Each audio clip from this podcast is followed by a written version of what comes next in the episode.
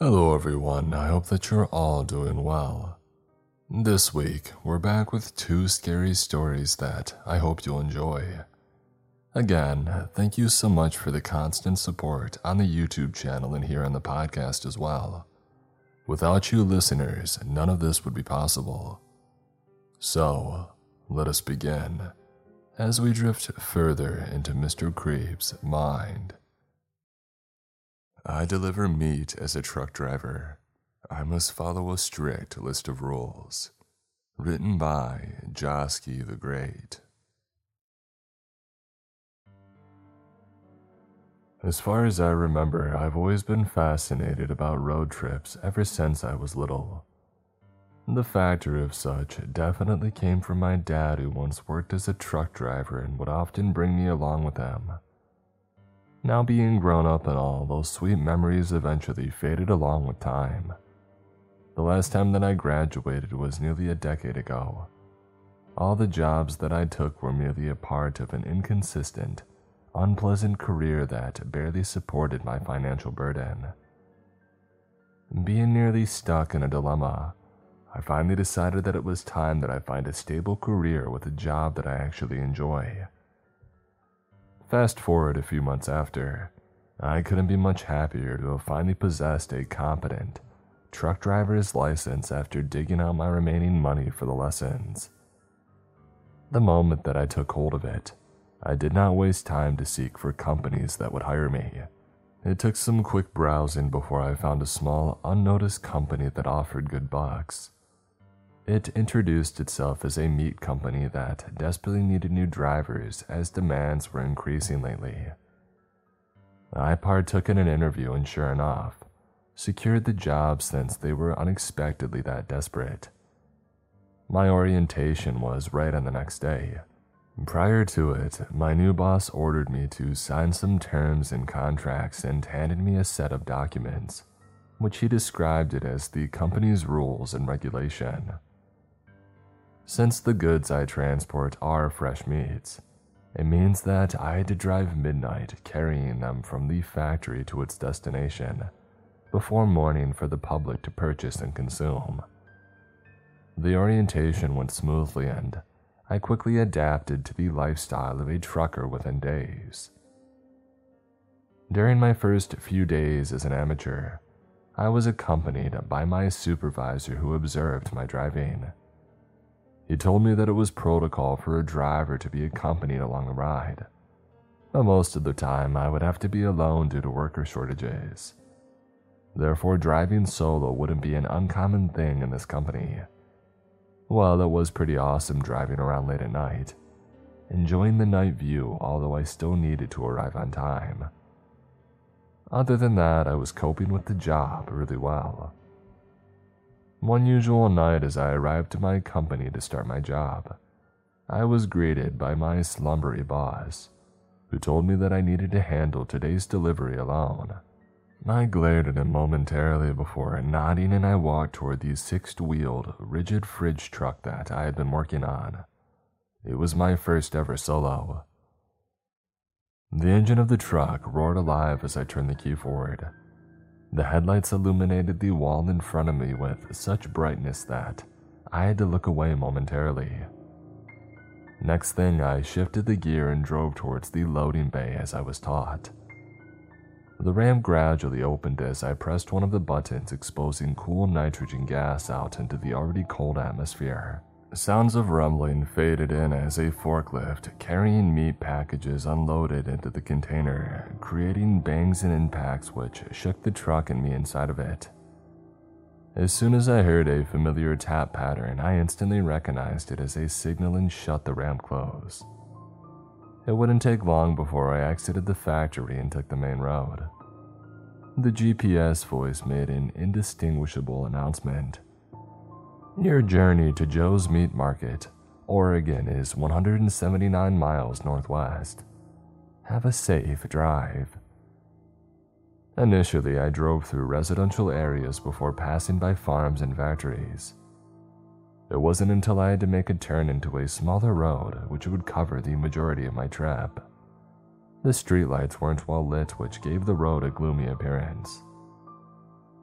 As I advanced for 30 miles, streetlights no longer covered the roads, and all that was left illuminated was the headlight of my truck, the dashboard and the glittering stars across the sky, and on occasion high beam lights from passing cars.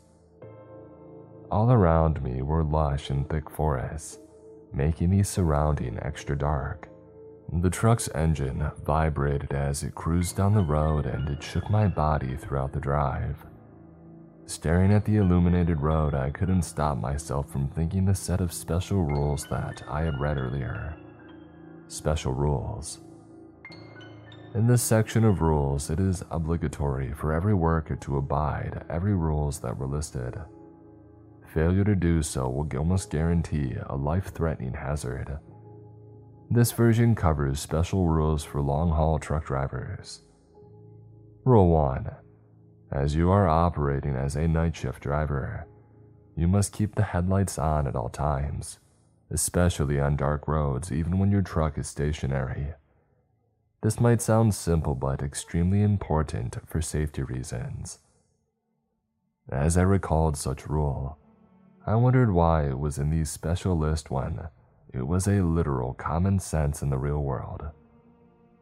I took a turn at a sharp corner and accelerated the truck. As I stepped on the pedal, I recalled the second rule. Rule 2 If you are driving in a remote area, abide the traffic rules if there are vehicles nearby. However, if you are completely alone, try to cruise at a higher speed as to quickly avoid unwanted visitors unwanted visitors, that sent a chill down my spine. I mean, who would want anything from a meat truck? That was when I jerked on the brake pedal suddenly as a figure quickly approached ahead of me. It was a person who seemed to be lost. Thinking of the following rule, I did not stop the truck and instead swerved and overtook him. Rule number three Never allow anybody to ride in the truck, even stranded or lost people. Failure to do so will result in an immediate disqualification from this company if you're lucky enough not to fall into its trap. Staring at the rearview mirror and the dashboard camera, I couldn't help myself but curse under my breath. Why not? This was getting frustrating. Just a few minutes after the incident, a yellow indicator popped out on the dashboard.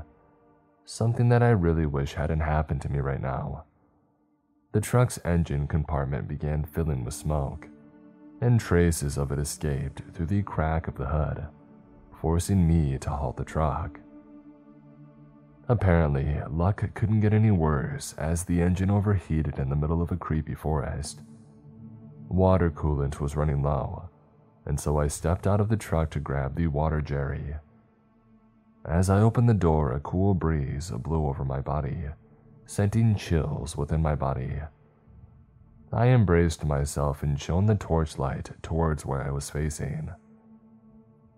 I clumsily waddled to the side of the truck, both legs still cramped from the tedious driving. Then I pulled a trigger which opened the hood of the truck. I could feel the heat radiating onto my body from the overheated engine. I took a quick break before pouring some water into the coolant tank. I left the hood open for some time while I chilled inside the cabin. It was then that I realized my delivery had to be inevitably delayed. It took almost half an hour for me to be confident enough to continue the journey. As I stepped outwards again to shut the hood, something bizarre happened. The same guy that I overtook a while ago appeared behind my truck. Completely dumbfounded but somehow expecting it, I glanced towards him as he slowly approached me. He was in his 40s, had brown hair, and appeared to be dirty and torn and looked emotionless. In a deep, monotone voice, he asked, Why did you not stop just now? I hesitated for a while before replying. Sorry, but company doesn't allow us to pick up strangers. In the middle of nowhere, and you think it's okay for me to be alone here? Look, I'm sorry, I stuttered, but. A car suddenly drove past us. its high beam distracting my view on that guy. I covered my eye with my arm.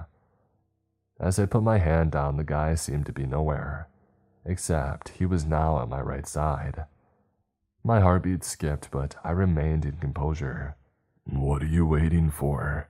I'm not letting you go this time. His face began to show irritation. Alright, just stay here while I get things done. I walked to the front of the truck to shut the hood, all while shivering from the sudden change of aura that this guy gave. I quickly stepped into the cabin and instinctively shut the door, barricading myself from the man outside, and I activated the locks. The click on the door as it locked was something that I anticipated so much that it gave me a quick sigh of relief. The man appeared beside me, now knocking on the door, probably wondering why I had locked myself in. Or maybe not. My heartbeat raced as I rushed for the keys and ignited the engine. The rumbling came again, but I was so grateful that I could feel it.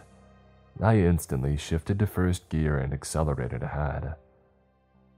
The guy's yell and knocking was suppressed by the loud diesel engine, but I could already imagine him cursing as he banged on the truck. As the truck gained speed, the banging shifted all the way to the back of the truck, and then came silence. And that was when I heard a bone chilling scream. That was not a human scream, it sounded too unearthly. My primal instinct could sense evil behind the deafening roar. I glanced at the rear of my truck only to visualize a traumatizing silhouette which was now chasing me. From what I could see, it stood six feet tall even with all four of its legs. Its appearance was too dark, but I could definitely notice a darker patch of eyes staring into my side mirror, right into my soul. Its serrated teeth hungry for flesh. The figure approached rapidly as the truck's rear light illuminated the unearthly creature in red. I could hear bangs on the side of the truck, it was attempting to breach the container. I brake checked unexpectedly, making the creature unable to react in time and tumbling onto the asphalt. I accelerated harder this time and fled the scene. that was when another rule popped into my memory. Rule number four if something is following you, don't let them catch you. Do your best to survive. Something. Is that creature the something that they're referring to? I tried to connect the dots while simultaneously focusing on the road. Adrenaline was rushing endlessly when, all of a sudden, a horde of these similar creatures flanked from the side of the road. My jaw dropped as I was flabbergasted by the sudden attack. I swerved to avoid them and hit one of them. I felt a huge crash, but the truck kept on going.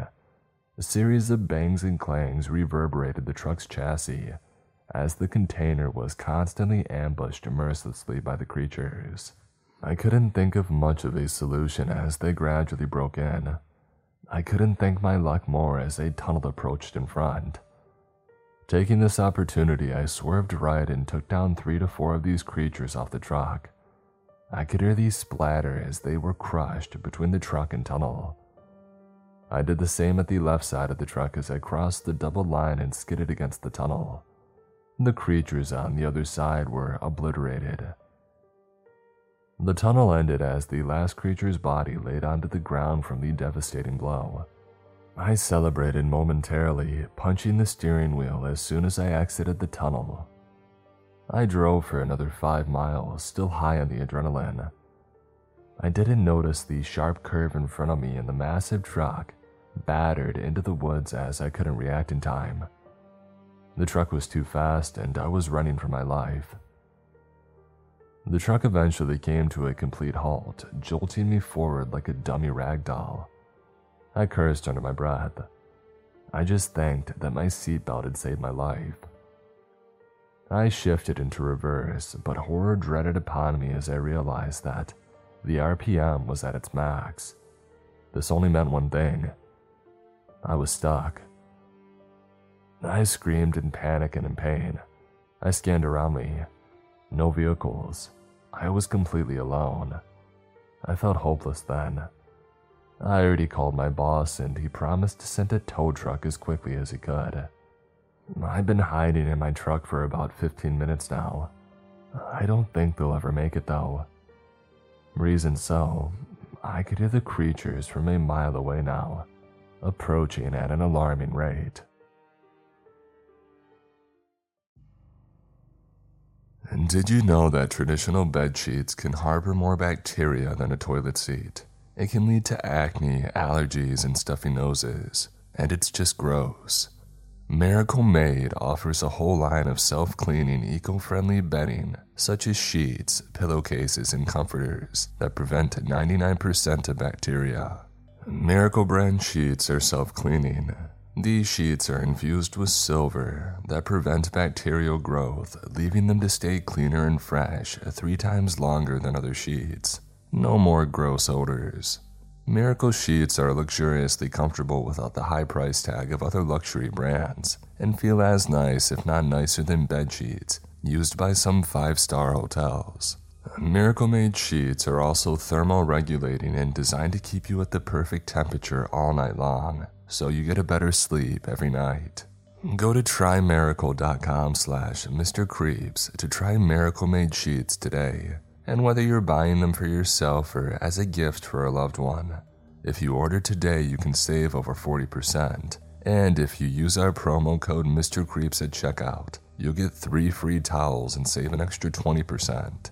Miracle is so confident in their product that it's backed with a 30 day money back guarantee. So if you aren't 100% satisfied, you'll get a full refund. Upgrade your sleep with Miracle Made go to trymiracle.com slash Mr. Creeps and use the code Mr. Creeps to claim your free three-piece towel set and save over 40% off. Again, that's trymiracle.com slash Mr. Creeps to treat yourself. If you get a pizza delivery after 3 a.m., don't answer the door. Written by Young Seti.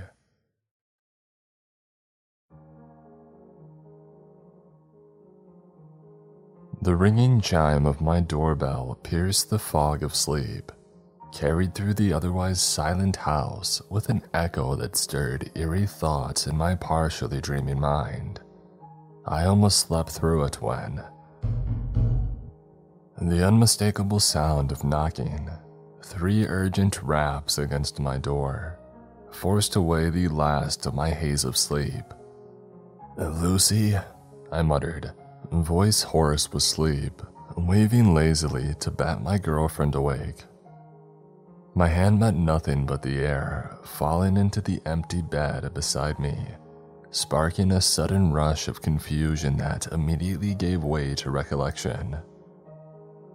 She had left for a business trip on the other side of the country that morning and wouldn't be back for another day or so.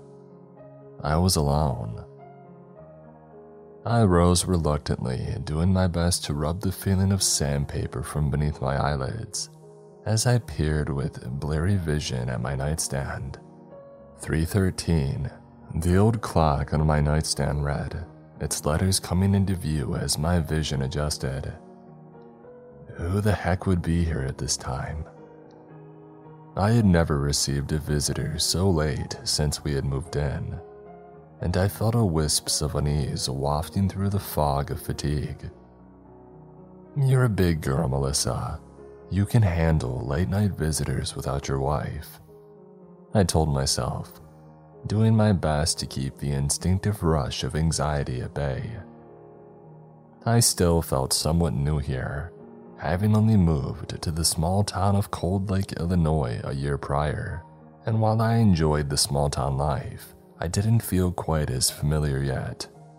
Still, who would be here at this time? I scored my memory of the night before, my mind still groggy from the few hours of sleep that I had managed, until all at once it clicked.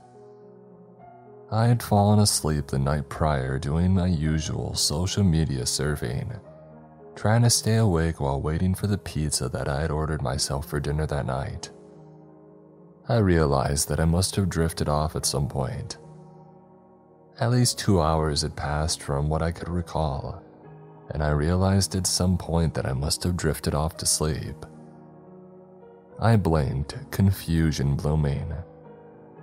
I had ordered around 9 p.m. at the latest. Had they been knocking there for a while? No, I wouldn't have slept through that. And if anything, they had just left my food to freeze on the porch. I sat up. The room was dark. The errant rays of moonlight and the glow from the nearest street lamp seeping in through the closed shutters, only just preventing total blindness. The knocking again, thunderous in the silence of the night, followed by the chime of the doorbell. I searched the sheets from my phone, finding it under my pillow, my hand moving somewhat blindly until the notification had popped up on the screen. Movement at your front door. When we moved in, my wife had insisted that we install one of those doorbell security camera systems to connect to our phones after seeing one too many internet videos of home invasions, and I didn't disagree. On nights like this, when her job required that she be out of town for days at a time, I found it a particular comfort to be able to see who was at our door without having to actually greet them. Another set of knocking made me jump. The final strands of sleep had been tugged from my mind, and a cloud began to mass in my chest. From somewhere outside, one of our neighbor's dogs began to bark, filling me with a familiar sense of anxiety about being a nuisance. I couldn't imagine a logical reason why the food that I had ordered at 9 something the night before would be arriving now, nor why the driver would make such a disruption so late at night. A creeping sense of disquiet began to take root. Rather than physically answer the door, I elected to check the doorbell camera. There was something heavy in the air, a strange surrealness that clung to everything like a fog giving it an awful dreamlike feeling. My fingers raced across the screen, unlocking my phone and opening the app.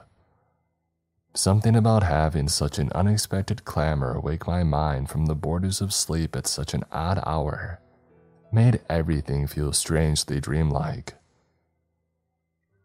Anxious anticipation twisted knots in my stomach as the live camera loaded. Each spin of the gray swirl at the center, seemingly making the nauseating sensation of butterflies in my stomach multiply.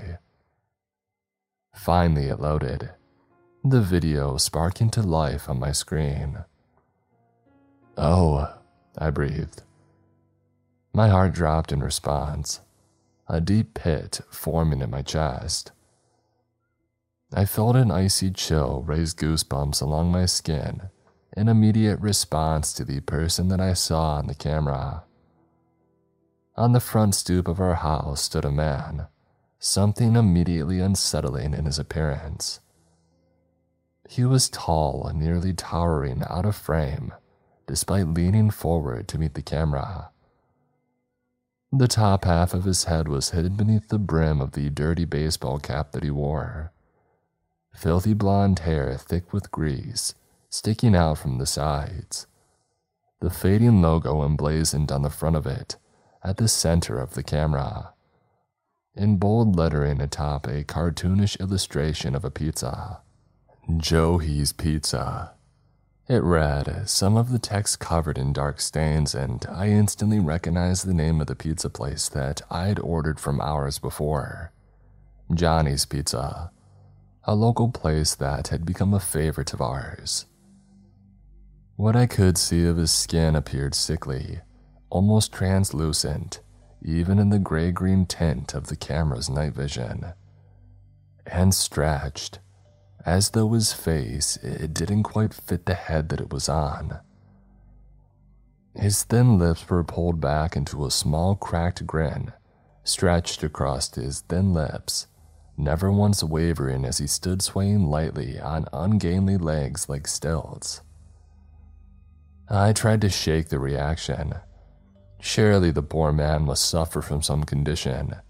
Perhaps he had been burned. A part of me felt awful for the initial response, yet no matter how hard I tried, I couldn't shake the alarm bells that his appearance set off. A name tag hung pinned to his shirt reading, Hi, my name is Philip. He stood, arms stretched forward, one clutching a red canvas delivery bag, like the kind that I had seen plenty of times before, though far dirtier than usual, covered in unidentifiable dark blotches, bulging out as though it had been stuffed to the brim. The other remained pressed against my front door of frame. Everything about him was alarming. That smile had made my skin crawl. He looked young, but his skin seemed dry and stretched, as though he had gone through some sort of horribly botched surgery and everything had been pulled back.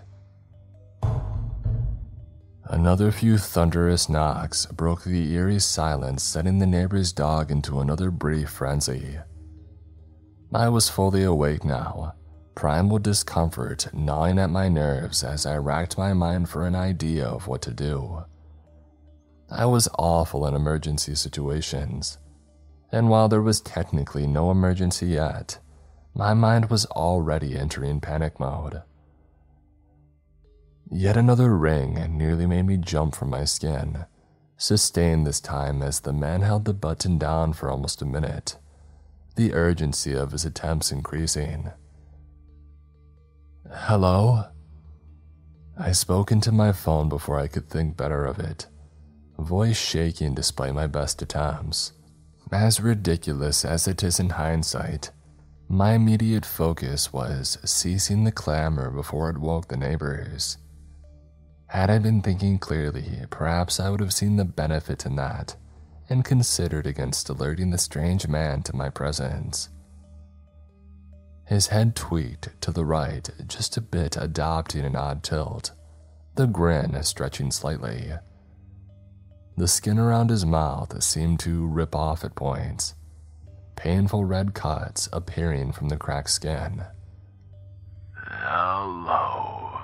He spoke, an unusual crackle of distortion in the audio accompanying his words. His voice, it sounded wrong, hollow and raw as if from disuse. I shuddered, an icy chill traveling through my bones, raising goosebumps along my skin. His speech was jolted and unusual, as though he were simply repeating something that he had heard before in an unfamiliar tongue. I have a delivery. He almost hissed the words, raising the bag out for the camera to see. I could see it leaking, liquid which was indiscernible on camera, dripped from the bottom of the filthy canvas bag. The grin wavered slightly as he spoke, the corners of his mouth twitching as though he were struggling to not smile outright. My heart and mind raced in unison, my resolve buckling under the growing sense of disquiet. Perhaps I was being crazy. The late hour, in fact, that I was alone, making my mind run with paranoia. But something about how late he was arriving, paired with his strange appearance and even stranger behavior. I didn't want whatever he had brought me, especially not directly from him. And not to mention that bag. The more I looked at it, the less it looked like it held the singular cheese pizza that I had ordered, clearly full to the brim with something that was leaking profusely. I don't need it anymore, thanks. I made that order a couple of hours ago. I did my best to inject confidence in my tone that I didn't feel. It's paid for already, and I included a tip, so you can just take it. I'm sorry for the trouble. He tilted his head more as though he were trying to mimic an owl, his grin stretching into a full blown smile now, making visible two rows of abnormally large teeth, seemingly covered in rot and cavity by the dark splotches visible on the camera. No, no, I'm sorry for the trouble. His tone was odd and uneven, as if he were just repeating the words that he'd heard back at me. That voice like gravel, dripping with malevolent humor. I have delivery. C- come get delivery. My breath caught in my throat for a moment, as a cold, a spasm of fear washed over me at that. I don't want it. I spoke through gritted teeth to stop the shaking of my voice from being heard. If you have to drop it off for policy or whatever, then leave it and go, please. You have to open the door and come get your delivery. His voice came odd and warbled, sounding for a moment as though he were mocking my words. An idea emerged amidst the panic, a last ditch effort at avoiding having to go to the door. I checked the camera, finding the man standing there closer than before, his crooked smile all that was visible of his face now. A row of unusually long, wide teeth, stained with what seemed like cavities filling his mouth. I took some security in the fact that he hadn't moved from the door. At least there I could keep an eye on him. Opening the phone again, I scrolled through the calls of the night prior, redialing the number for Johnny's Pizza. The call was answered after a few rings. Johnny's Pizza, John speaking. How can I help you? An older man spoke into the phone, weariness woven into his tone. Yeah, hi, I. I paused, not quite sure of what to say for a moment. Crap, I thought. I told him everything. All about his employee's unusual behavior, and the odd feeling that I was getting from him. Apologizing in the off chance that he was suffering from some ailment. Is is there something wrong with him? I finally asked. He paused for several moments, and I could hear the clacking of a keyboard on the other end. One medium cheese at 913. That's you. Yes, I responded quickly. The man started ringing the doorbell again. And he just got there? Hmm. The man coughed, flicking a lighter on the other end. It's it's Philip, right? He asked, sounding incredulous. I thought back to the name tag. Yeah, yeah, that's it. That that don't sound like Philip. The little guy is squeaky clean, one of the most dependable employees that I've had in a while. Only one not hopped up on some garbage on the late nights. Little guy. That was far from the word that I would use to describe the towering scarecrow of a man on my front porch. Still, he sounded worried, and I couldn't tell whether his words should quell or intensify my fears. I've been trying to reach the little guy for a while now. Just figured he had gone AWOL on me. Not uncommon with the worth ethic of this generation, but it seemed odd for him. Are you saying that he arrived just recently? Yeah, a little after 3 a.m. I think he may be on something. His skin looks sickly and his hair looks covered in sweater grease or something, and. Oh lord. John interrupted. The sudden shift in his tone made my heart drop, fear palpable in his voice. His eyes, what do his eyes look like? Does he blink? My stomach twisted into cold knots at the question. I racked my mind for an answer and, realizing that I had none, quickly moved the phone from my ear, opening the camera app. Sudden coils of shock and horror seized my chest. The man stood mere inches from the camera, his face filling the screen to horrific effect. His eyes. I could feel the urge to hyperventilate taking hold of my heart, racing painfully. Jesus Christ, there's something wrong with them. I spoke frantically as I watched the unblinking nightmare of a face. They're small and dark, and there's nothing, no white, nothing. They were like those of a shark, two small points amongst the canvas of papery skin, obsidian black and oddly far apart. Despite the lack of iris, I could somehow feel his gaze burned through the screen. That smile, though unchanged, suddenly somehow far more menacing. Dread was beginning to overwhelm me wholly. That face breeding such visceral feelings of horror, the likes of which I'd only known in a nightmare. I'm sorry, ma'am, I truly am, but I can't help you. Dear Lord, you shouldn't have called here. What?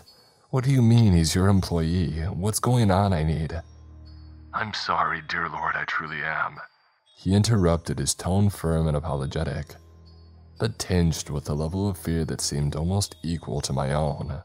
I could feel the questions piling up, the dam ready to burst. But I can't help you. I may be in grave danger now just talking to you. Who knows with those things? What are you talking about? Please, you're kind of freaking me out more. What things? I've owned this business for a long time, lived in this town even longer, heard a lot of strange things, seen a few that have aged me faster. I wanted to dismiss his words as some small town superstitious garbage, but the stark seriousness with which he spoke made it clear to me that he was very serious. I'm sorry, ma'am, but that thing at your door, it ain't Philip anymore, and I can't help you. Please don't call here again. I'm sure it's already listening. Lord, help us both if it is. I'm truly sorry and good luck. And with that, the call ended with a chime. I sat there for several long moments, feeling almost like I was falling. My hand shook, the phone still beside my face, eyes locked on the ground ahead, mind racing with strange and terrifying thoughts, utterly shell shocked. I wasn't sure what I had expected, but that wasn't it. The call had left me shaken in a way that I can't quite express. The idea that I wasn't dealing with someone but something petrified me. It ain't Philip anymore. What did that mean? Was he on some kind of messed up drug or was it something worse? Whatever the case, any doubts that I'd had about whether or not he may be violent vanished at the horror in that man's voice. Another ring, loud and sustained as though he was holding down the bell, pierced the silence that fell between the fists of knocking. A cold mass of dread settled in my gut. I opened the security camera. The skin seemed to pulse and contort at points, as though there were some unheard of muscles spasming wildly beneath. The man that thing gritted its teeth from side to side, and I could see just how impossibly large they were, as though meant for the mouth of a creature three times his size.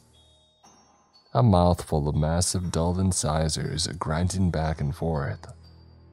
Finally, he spoke, and I almost felt as though that I may pass out, the panic reaching a fever pitch. I'm in grave danger. You shouldn't have called. It was as though two voices came from one body at first, his dry and human tone mixing with a voice at first like some eerie parody of the man I had spoken to, quickly improving with each syllable. Clunky at first, but by the end, it was almost indistinguishable. The only audible difference was the sheer maliciousness dripping from every word. This isn't happening. I muttered to myself in vain, the impossibility of what I was hearing hitting like a physical blow. How could he have known that I was calling someone? That aside his voice, that was more than a mere impression.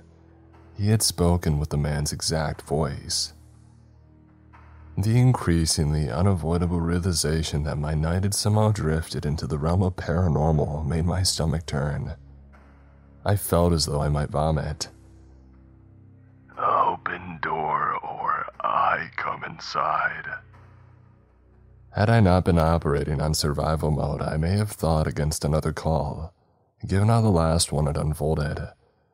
But at that moment, I felt almost cornered, and getting help was my only concern. I opened the phone again, pausing for several moments considering whether to call my wife or the police. Another series of raucous knocking making the decision for me. I dialed 911, getting the number ready by making sure not to call and switching back to the security app. Fear betrayed the confidence that I tried to portray, my voice shaking despite my effort. Listen, the police are coming. I've already called them. Just take your stuff and go, you creep. He laughed, a callous and unearthly sound that twisted my stomach into a heavy knot of dread, dripping with malevolent glee at my remark. His body quaked with his shrieking laughter as though what I had said had brought unbridled joy. In an instant, he snapped his head into the upright position with a sickening pop. I felt ill. The skin moved like there was something beneath it, as though he were smiling or frowning beneath it as it clung to his face. I shuddered at the uncanniness of it. Something about his face triggering a primal unease. Was he wearing a mask? No, it couldn't be. I could tell that was human skin as pale and lifeless as it may seem. No. It cackled in that dry voice. No one is coming. I have delivery. The blood in my veins froze. I switched back to the phone screen, clicking the call button and switching it to the speaker. The passing of every second was marked by the pounding of my heartbeat in my head as I waited for the phone to ring. Seconds passed with nothing but silence on the other end, and I could feel the sense of panic that was almost suffocating, starting to arise before I heard a sudden click on the other end, followed by a voice. Hello? The dispatcher calmly said. Relief flooded through me like cool water over a burn at the sound of the woman's voice on the other end. Though I felt an odd tweak of confusion at the casual nature of her answer. Yes, hi, I would like to report a. I searched for the proper term. A disturbance? I spoke somewhat unsure.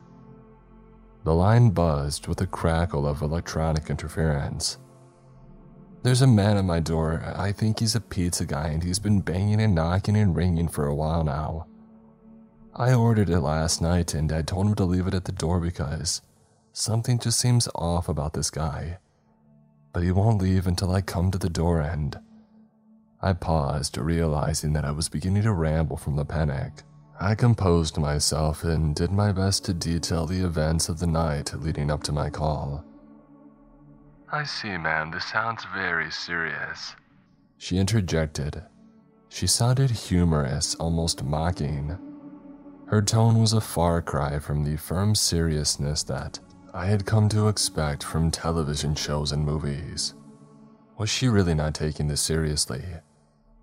I felt a flash of anger amidst the fear. Nothing that I had told her was at all far fetched, and I truly wasn't in a mood for convincing.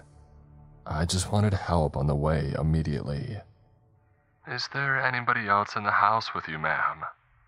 Her overly cheerful voice carried a robotic tint, the call's connection seemingly poor. No, I'm alone. I see, she said, and something in the way she spoke raised my hackles, an exaggerated exuberance in every word as though she were talking to a child. Well, perhaps you ought to answer the door, ma'am. I'm sure he'll leave once he's completed his delivery. She said, laughing casually before finishing. We've all got jobs to do after all. It was like being struck by a physical blow. My mind reeled at the response. I opened my mouth but found myself at a loss for a moment, taken aback by the unexpected response. I stared at the phone as though it would provide me with a physical answer. And for the first time since the call had started, the phone came to life with the movement. As I saw the words on the screen, my heart plummeted and I could feel my blood turn to ice. Call failed. The words sat on the white screen above the number 911, my head spinning as I saw them. Ma'am. The friendly voice of the dispatcher came from over the phone suddenly seeming far more sinister than before. My hand shook uncontrollably, worsening the more that I tried to stop it, as confusion gave way to cold, mind numbing dread. You should answer the door. He has a delivery and he's not going to leave you until you've accepted it.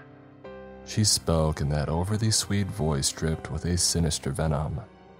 and as I listened, I realized that I could hear something else behind it another voice. Familiar, though I had only heard it for the first time that night. She spoke in unison. Her tone blended with the raspy voice in an awful union. It could be much worse if you don't. The threat was punctuated by more pounding at the door, this time without end. The clamorous knocking combined with the audible thud of my own heart. The sheer horror of what I was experiencing only compounded. It was like a waking nightmare, each passing event more inexplicable than the last until eventually, I knew that I was undeniably dealing with something out of the ordinary. I had never really thought too much about the supernatural uh, one way or the other before.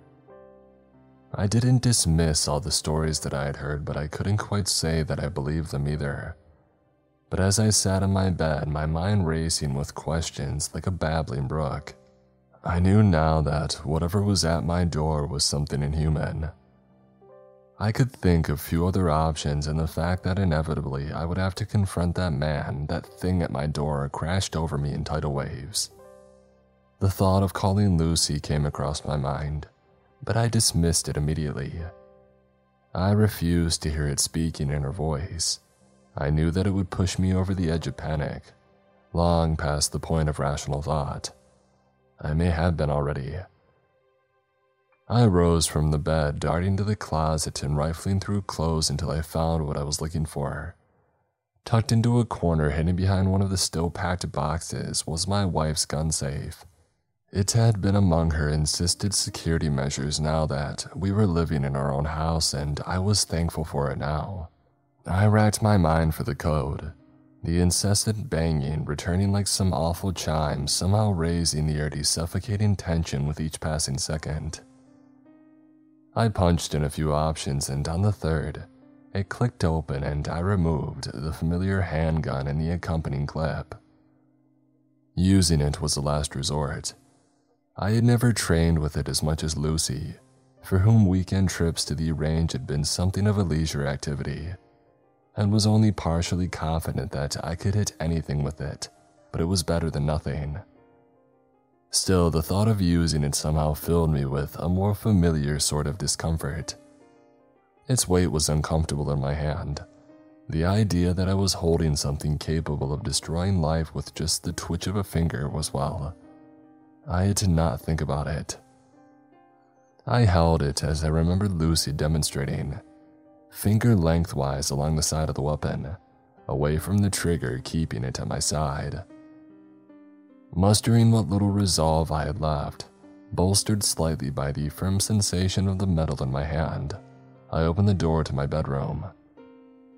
The darkness of the rest of the house made its halls seem like ominous corridors, pierced only by the faint glow of a lamp in the corner of the living room, the floor below. Our home suddenly felt very unfamiliar, the air heavy and foreboding.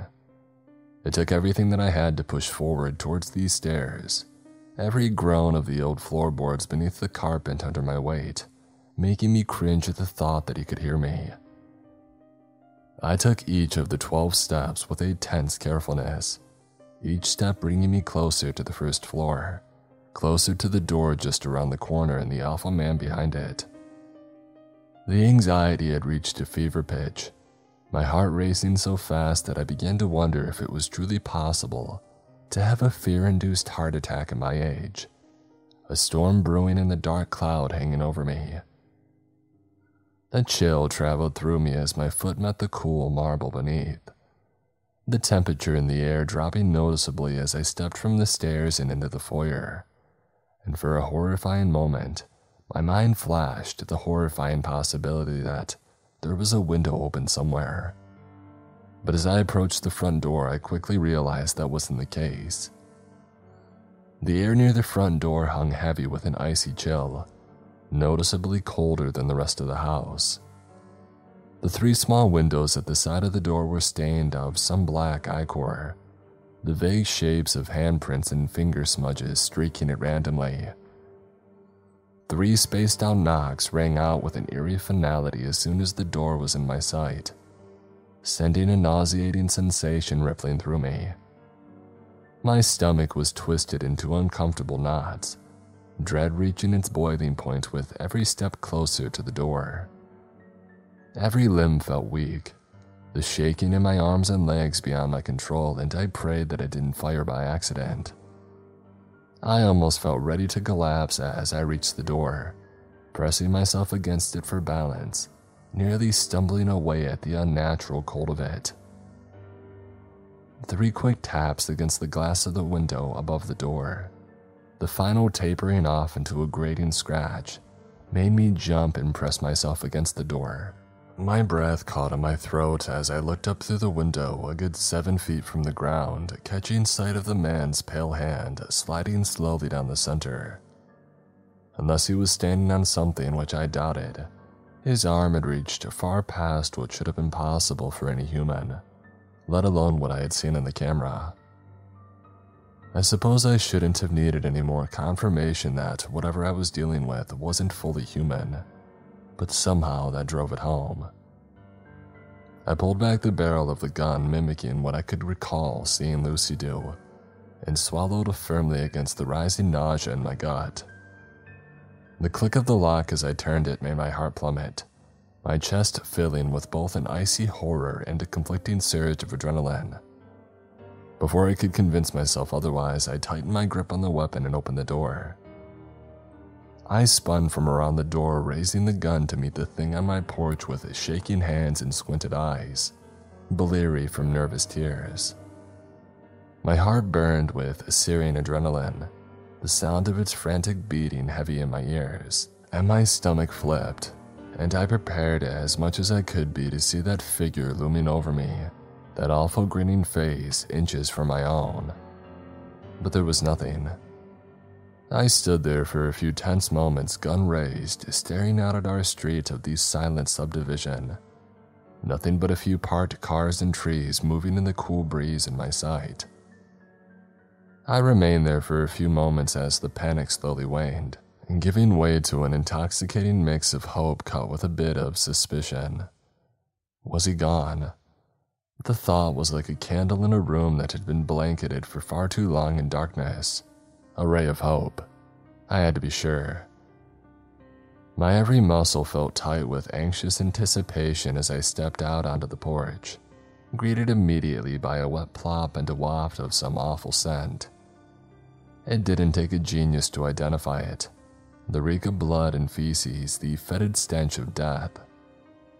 I looked down to see my white slipper now stained a deep red, my foot at the center of a pile of dark, coagulating liquid that had pooled over the welcome mat, likely from whatever the contents of the bag were. Gross, I spat, retching slightly as I kicked my foot in a vain attempt to rid it of the awful mix. My eyes watering and stomach bubbling, I stepped out and over the puddle, making sure to avoid it as I scanned my front lawn.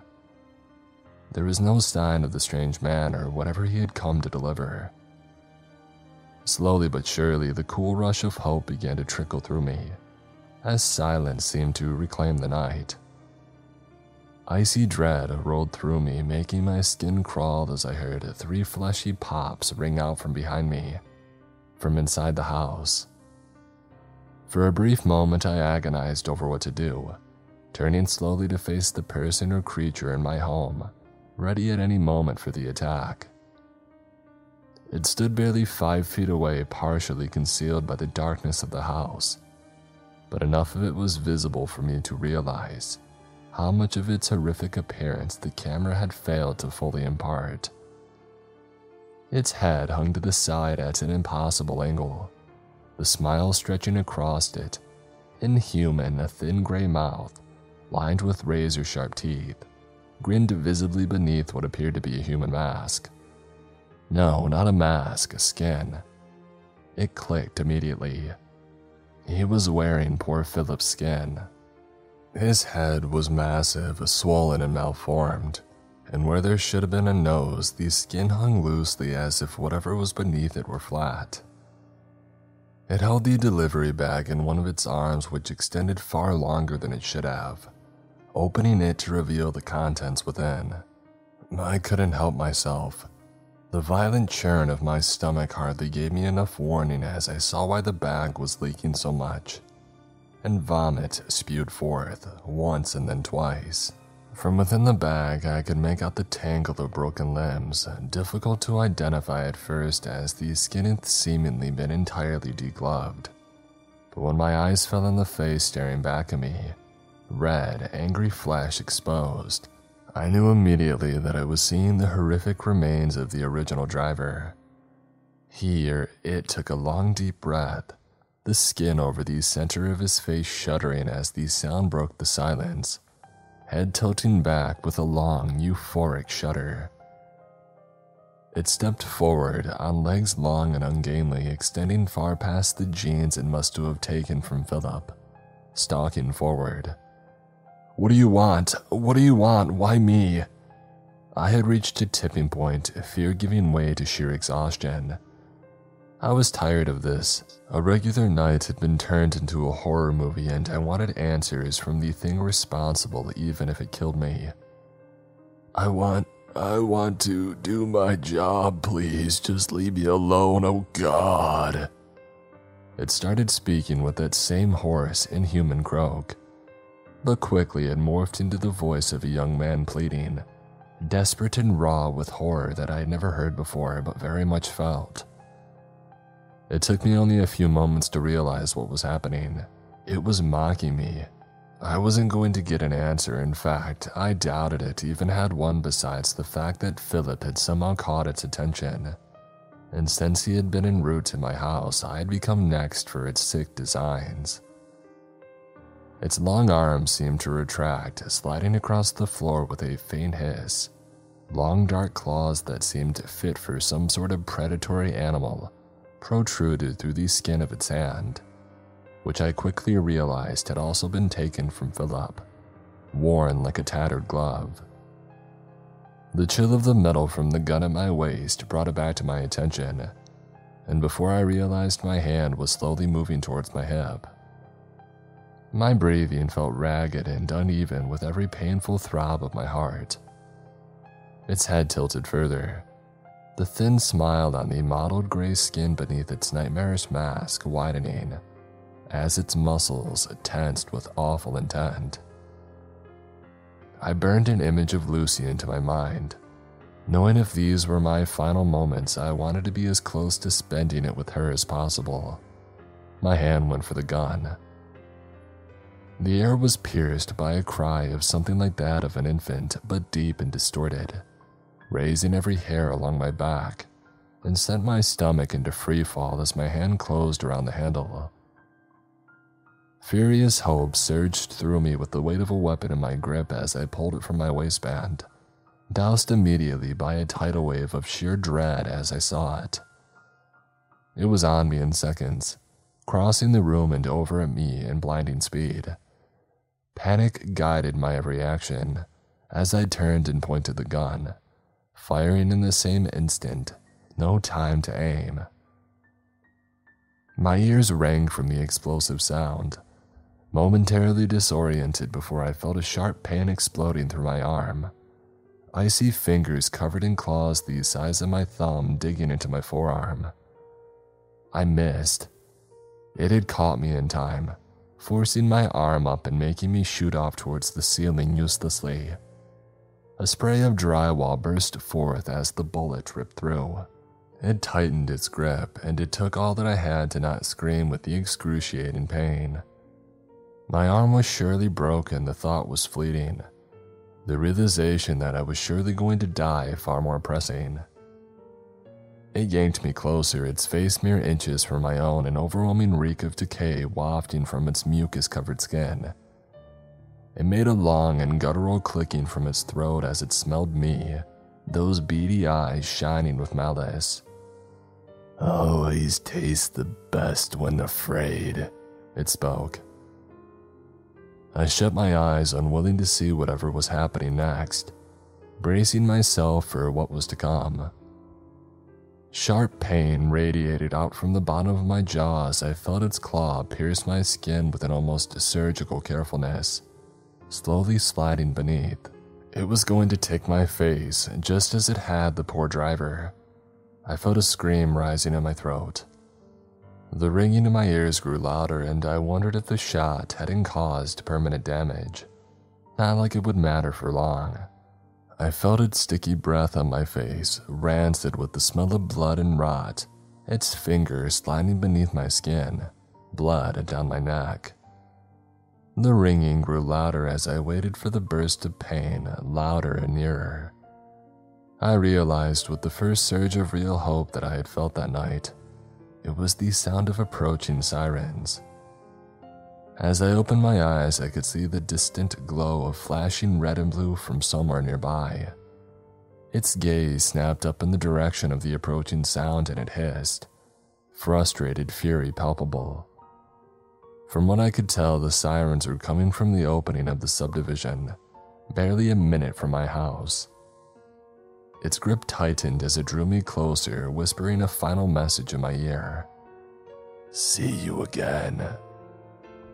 As two squad cars rounded the bend into our cul de sac, it tossed me aside and into the wall with force, and I hit the ground with a thud, landing in the ever growing puddle of liquid spreading from Philip's body. It shot me a final glance, shuddering with something unreadable before it threw itself over the side of the porch, disappearing into the darkness and into the trees of the small forest behind the house.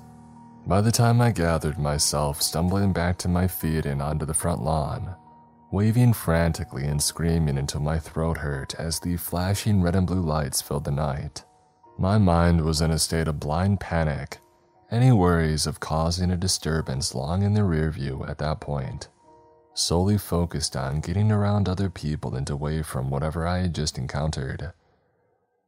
A few of the more brave of my curious neighbors had begun streaming out of their front doors, watching the commotion that I was making with concern and interest, others peering from cracks in the curtains.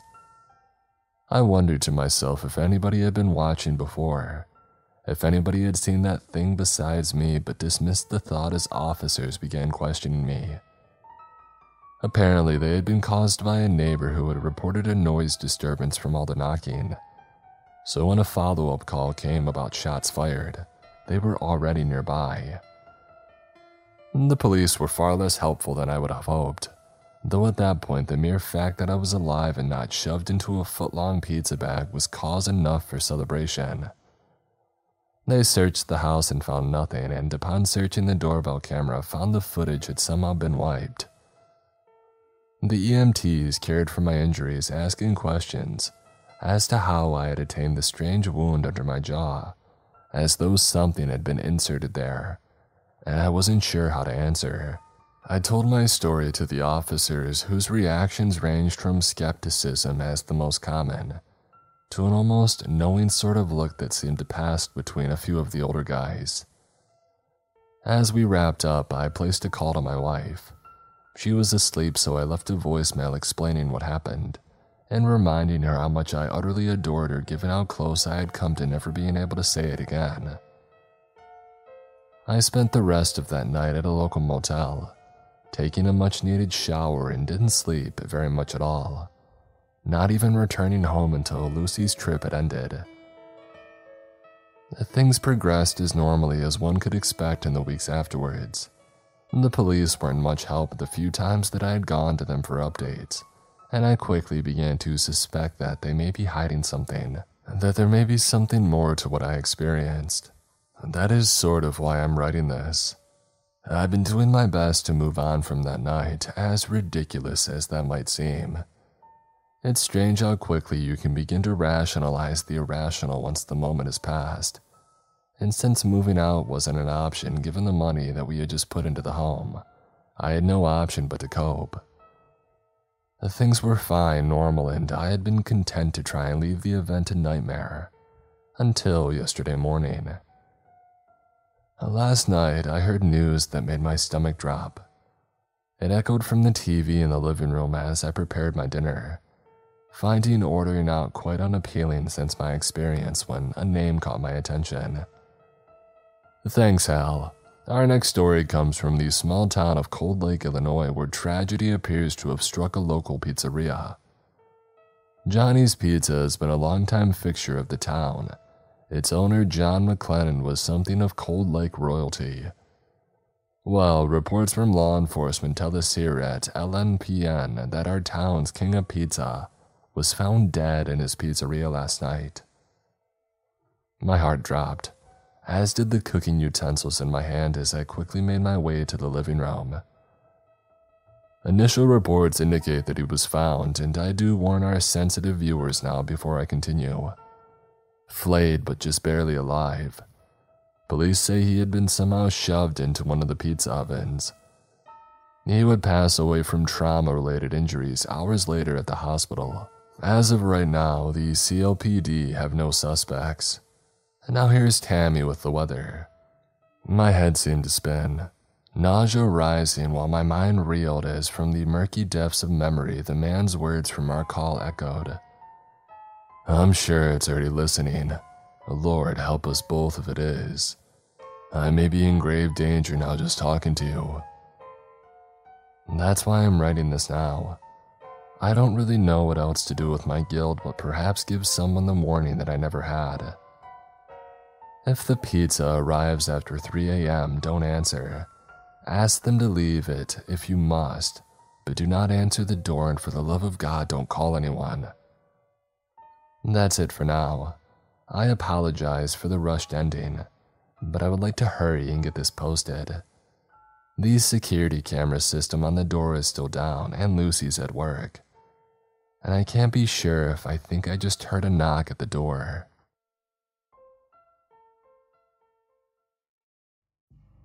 With the busy fall season already in swing, you might be looking for some wholesome, convenient meals for jam packed days. Factor, America's number one ready to eat meal kit, can help you fuel up fast with chef prepared, dietitian approved, ready to eat meals delivered straight to your door. You'll save time, eat well, and stay on track with your healthy lifestyle.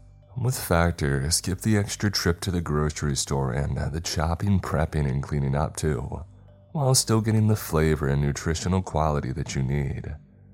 Factor's fresh, never frozen meals are ready in just two minutes, so all you have to do is heat and enjoy. Choose from more than 34 weekly, flavor packed, fresh, and never frozen meals. Plus, Factor also offers calorie conscious options as well. Try delicious, calorie smart meals with around or less than 550 calories per serving. Plus, with Factor, you can rest assured that you're making a sustainable choice. They offset 100% of their delivery emissions, source 100% renewable electricity for their production sites and offices, and features sustainably sourced seafood in their meals. Head to factormeals.com slash mrcreeps50 and use code mrcreeps50 to get 50% off. That's code MrCreeps50 at factormeals.com slash MrCreeps50 to get 50% off. I'm a private investigator. I received an email about a boy who went missing. Written by Ren Writer. Old lady in her 60s searching for her missing son. That was the subject of an email that had arrived in my inbox a few weeks ago. It was a job offer, the nurse said old lady explained in a few short lines. Her contact details were listed below. By that point, I had been working as a private detective for a year and a half. I was always surprised when somebody actually contacted me about a real case. The job's nowhere near as fancy as it sounds. Movies depict private detectives as desperados or outcasts who go after the cases the police can't or won't touch. Reality is an entirely different story and much more mundane. Half of my cases concerned missing pets. The other half usually involved spouses suspected were being cheated on. I rarely get any serious work and I'm always strapped for cash. Of the few real cases that I got over the years, those concerning missing people were by far my least favorite. You never knew if you would find anything. Sometimes the missing person was long dead. Sometimes they've got a reason for hiding, and in other cases, you come up with a big flat zero. If any of those is the case, it's always a hassle to get the client to pay up. When I looked at my empty calendar and thought about my similarly empty bank account, I knew that I couldn't be picky.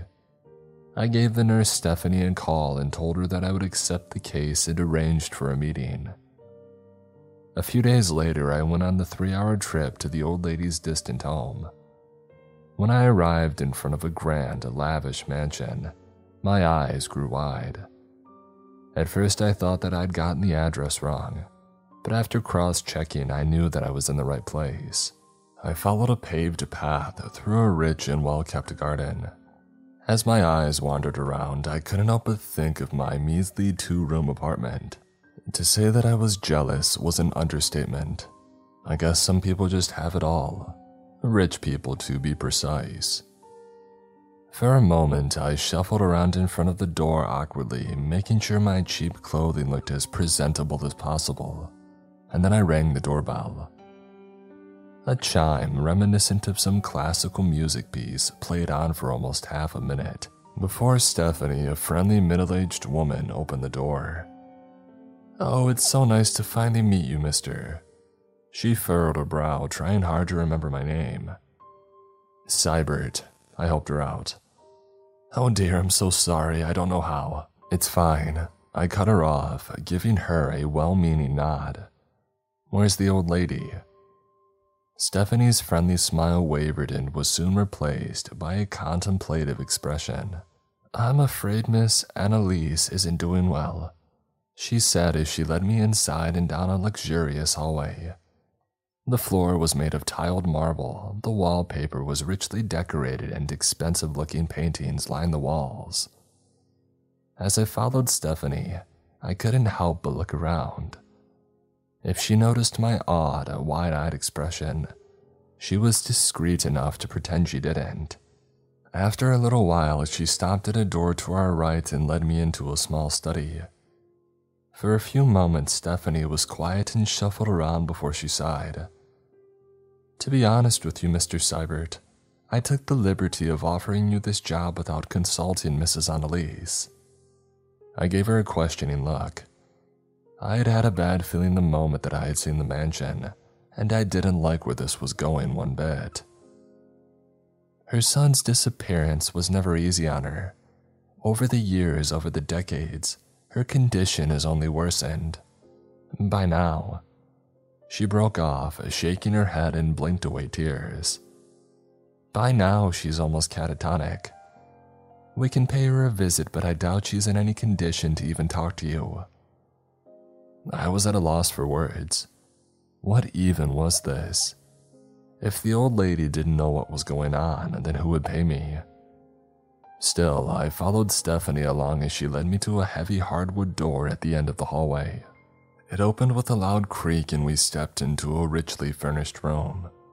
One wall was covered by a huge and beautiful landscape, the other in an ornamented shelf containing an innumerable amount of leather bound tomes.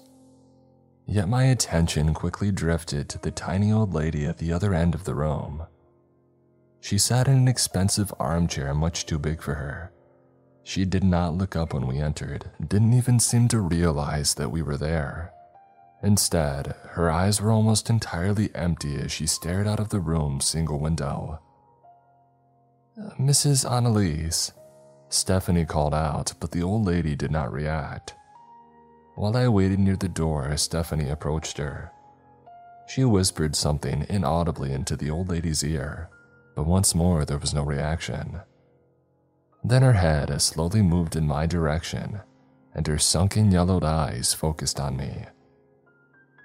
For a few moments, we stared at each other before her head turned back to the window. She didn't say a single word. After a few moments, Stephanie returned to my side and gently led me outside and back to the study. I'm sorry, but Mrs. Annalise gave up hope a long time ago. She said, her voice heavy with pity. Excuse me, Stephanie, if I may ask, but then why this entire investigation? Oh, it's simple, really. I've worked for Mrs. Annalise for a decade and a half now.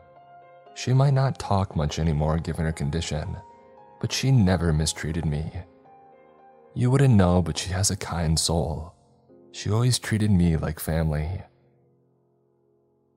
For a moment, she had to gather herself before she would continue. When the doctors told me she doesn't have much longer, I thought that I would be able to give back to her. I know the chances are slim, but maybe her son's out there somewhere. If she could at least see him one last time, I think it would help her make peace. I gave her a weak smile and nodded. Now then, Stephanie suddenly blurted out and picked up a small stack of photographs. That's her boy, little Marcus, she said and handed them to me. I couldn't help but frown when I saw them. I had expected this to be the case of an estranged family member, a son who had left home after coming of age and never to return. The boy in the picture, however, was young, almost a toddler, no older than three. When I looked back at Stephanie, she gave me an expectant look, almost as if I would be able to magically solve the case from the picture alone. When she realized this wouldn't be the case, she seemed disappointed for a moment but spoke up again. He went missing on the 7th of April in 1988. I tried talking to Mrs. Annalise, but it wasn't much use. This folder here, though. She went on and took a heavy folder from a cabinet. It contains all their private research over the years, everything she thought could be related to her son's disappearance. I'm not sure how helpful it'll be, but here you go. And with that, she pushed the folder towards me. I opened it and leafed through the contents for a few moments. I saw a birth certificate, an old police report about a missing child, and an almost infinite number of newspaper clippings. Thanks, I'll see what I can do, I told her as I picked up the folder. About the payment, I continued. I usually get paid via. Oh, don't worry, Mr. Seibert, she cut in. I already arranged for you to be paid an entire month's worth. Should the investigation last longer, we can talk about the details then. I gave her a surprised look and almost blurted out an objection, but I bit my tongue. My clients usually paid me by the hour, or once the contract was fulfilled. It felt wrong to go along with this, but I could really use the money. Thank you, Stephanie. I'll do my best to find out what happened to the boy. I finally said, trying to sound as enthusiastic as possible. In reality, though, I was anything but about the case. You can call me anytime, Stephanie said as she led me to the front door. Or you can send me one of those emails. I think you young people prefer them. She added, laughing. Back in the car, I thought about the bits of information that I had gotten so far. Would I even be able to find anything? That little boy went missing over 30 years ago. Wouldn't all this be nothing but a wasted effort? And then I remembered that she had already paid me, and a heavy sigh had escaped my mouth. Guess I could at least give it a try. When my eyes wandered to the massive folder on my passenger seat, however, I knew that I had a long night ahead of me. Once I was home, it was already early evening. I considered ordering myself some food, but considering my monetary situation, I settled on a quick microwave dinner. Afterward, I prepared myself a terribly strong cup of coffee and began working through the folder. The birth certificate told me the boy was born in 1985. He would be in his mid 30s by now, of Caucasian ethnicity, blue eyes, and most likely brown or blonde hair. Great, I thought. That description fit at least half the guys my age in the entire country. Heck, even I had blue eyes and dark blonde hair. The first thing that I did was to check social media. I knew that it was most likely futile, but there had been a case that would have proven much easier if I had started with a simple Facebook search. By now, I made it a part of my routine to check out every single one of the more popular social networks. In the end, I found nothing like I had expected. My next step was to check out a few other public databases, StayFriends and the likes. I searched for both the child's date of birth and his name. Once more, I found nothing. It was early morning when I had finished going through the entire folder. My first hunch had proven correct. Most of it wasn't helpful at all. Instead, it painted a terribly desperate and sad picture of a mother whose child had gone missing. As I lay in bed, I wondered what that little boy's life would be like today. If I found him, would he even remember his real mother? Would he even want to get in contact with her? It was a topic that always hit close to home since I had been adopted. I remembered nothing about my biological parents. Mom and Dad had told me so while that I was still a child. I had always respected them deeply for it. Yet I had always felt my parents were a bit too different. They were both driven people, sometimes a bit too driven.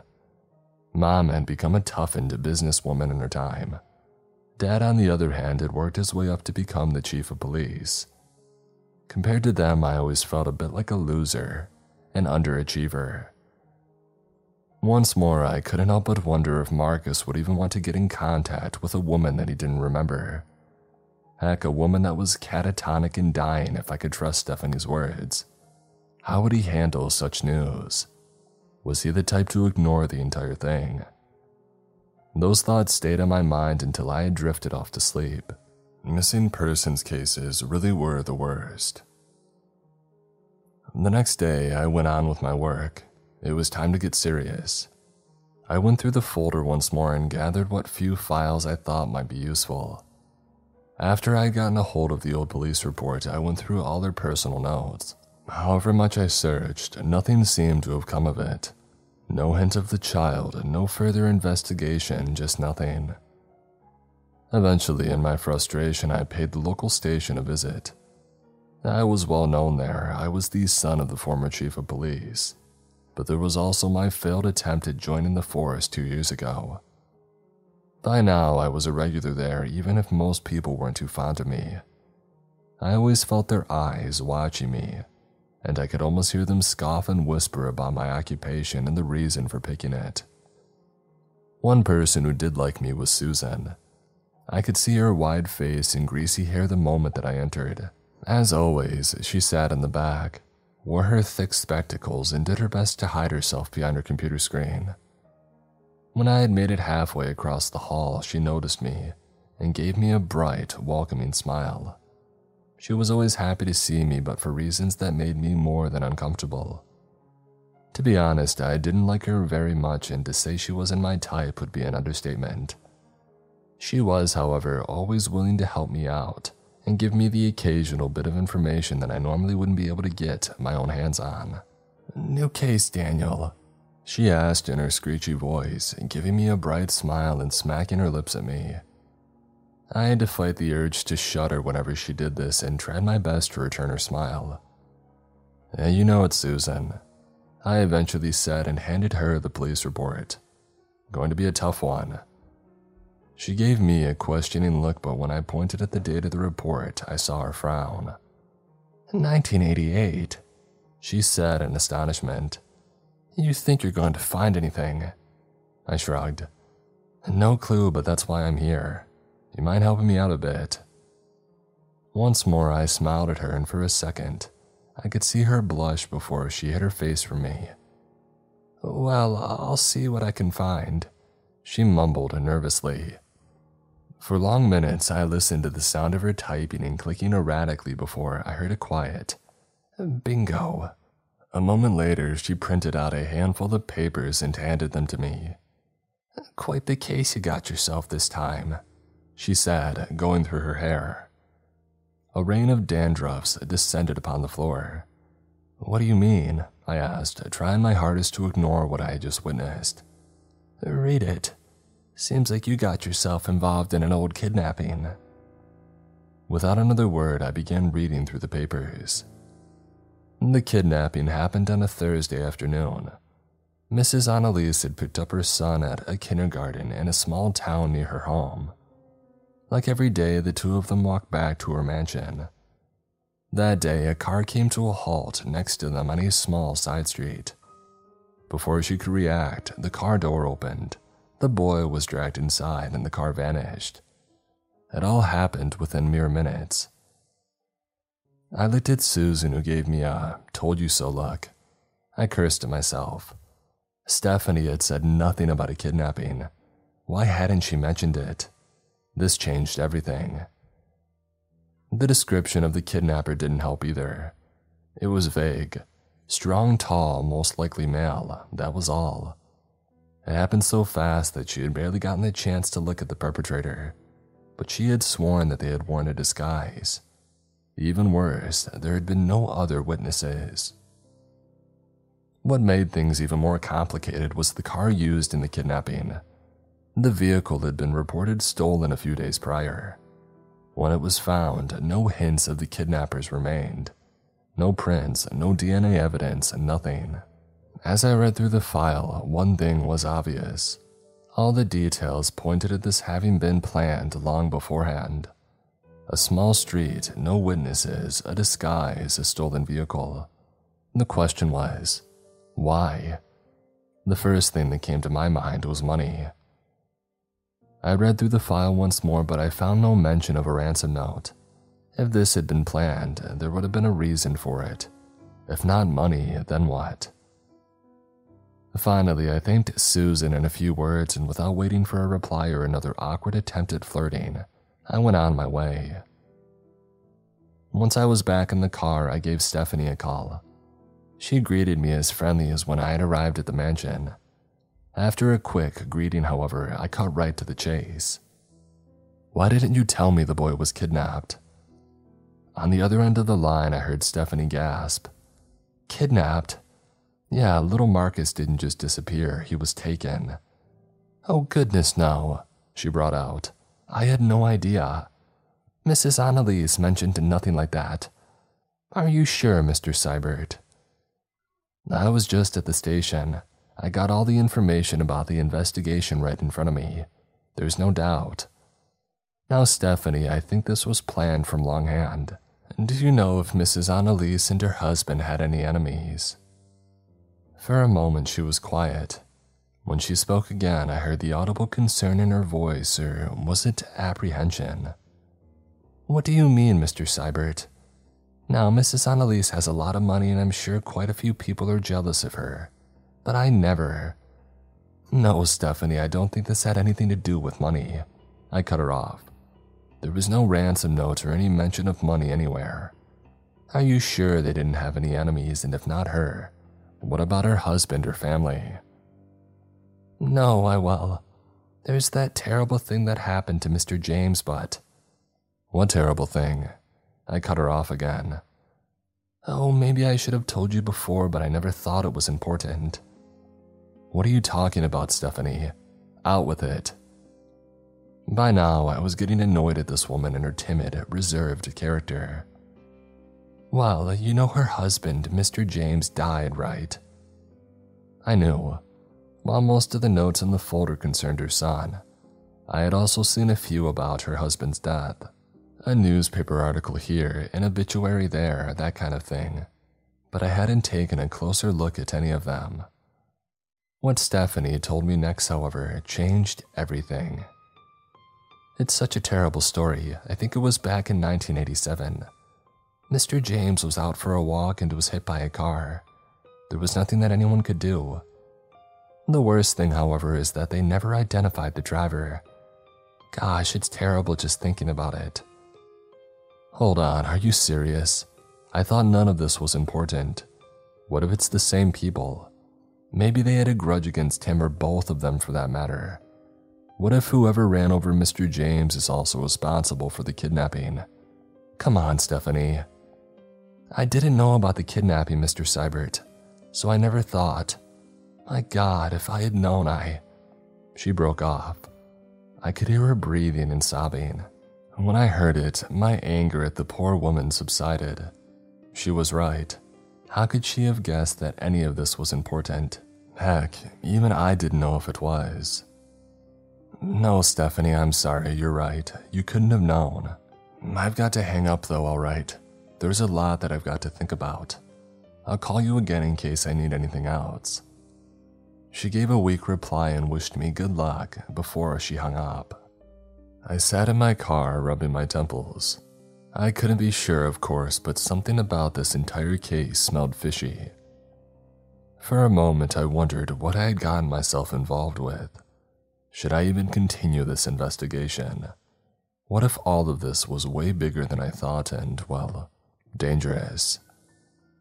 As much as I like the movie depictions of private detectives, I could do very well without those types of cases. Eventually, after sitting in my car for what must have been a half hour, I grudgingly went back into the station. Once more, I felt myself being watched by those arrogant coworkers. Susan was surprised to see me back so soon. This time, I made an effort to smile at her and to sweet talk her a little. After only a few minutes, I held the details of Mr. James' accident in my hands. When I read them, I learned yet another important detail. While they had identified the owner of the hit and run vehicle, the man had an alibi and it was revealed the car had gone missing the night before. For a long while, I stared at the sheet of paper in my hand. Another stolen car. By now, I was sure this was no mere coincidence. No, this was all related.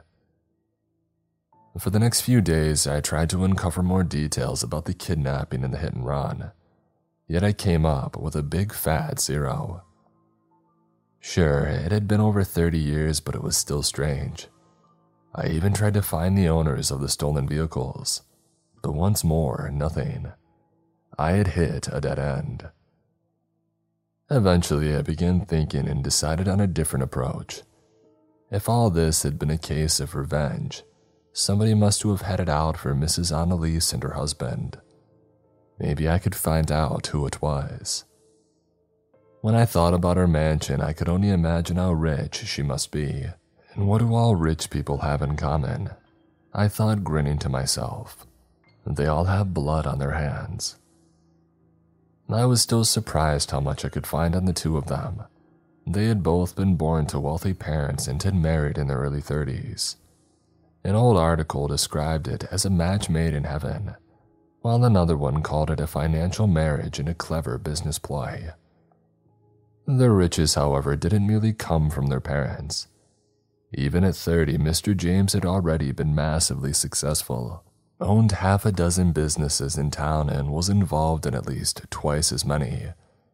His reputation, however, wasn't the best, and after some digging, I found quite a few rumors about him. I read about unfair competition, mistreatment of workers, threats, and even a few investigations that came to nothing. This didn't stop the two of them from making a big show of themselves. A public appearance here, a fundraiser there, and the occasional lavish party at their mansion. After hours of digging through old newspaper articles, I had finally struck gold. It was an article about Mrs. Annalise and Mr. James. It was published in a small, shady tabloid that I had never heard about. The paper, if you can call it that, specialized in bad mouthing people and spreading rumors. It might very well have been a predecessor of internet blogs and magazines that focused entirely on celebrity scandals and spreading rumors. It was the title of the piece that made me read on.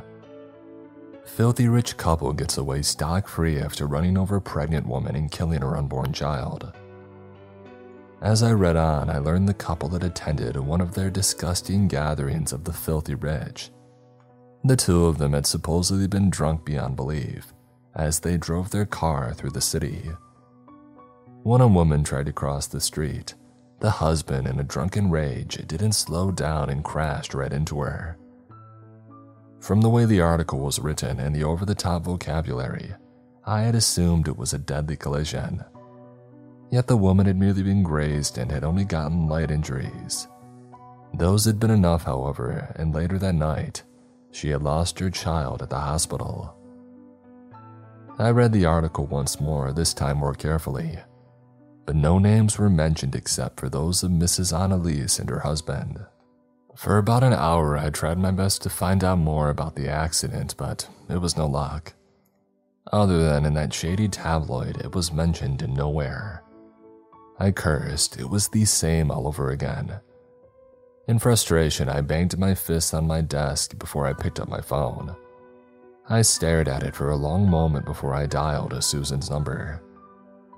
After only two rings, she answered and I heard her chortle in surprise. When I told her that I called about work, her mood had dropped. She lamented about me only ever calling her to get information and not caring about her as a person. I rubbed my temples as I listened to another one of her little tirades. After a bit of pleading and telling her she was the only one who could help me, she obliged. I gave her the names of both Mrs. Annalise and her husband, as well as the date mentioned in the article. Susan promised that she would have a look, but said that it might take a while. After all, there was real police work to do, she told me in a self aggrandizing voice. Tja, real police work, my butt, I thought. I knew that she had nothing to do and probably spent most of her days moping around behind her computer screen. As if to prove me right, she called me back not even an hour later. She was quick and to the point told me she had found the police report in question and had already forwarded it to my email. Once more, I thanked her for taking the time before I hung up. When I read the report, I was dumbfounded. It told a completely different story.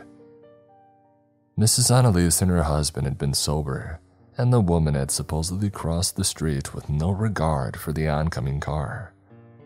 Something about the report was weird. It was sloppy at best and short, almost too short.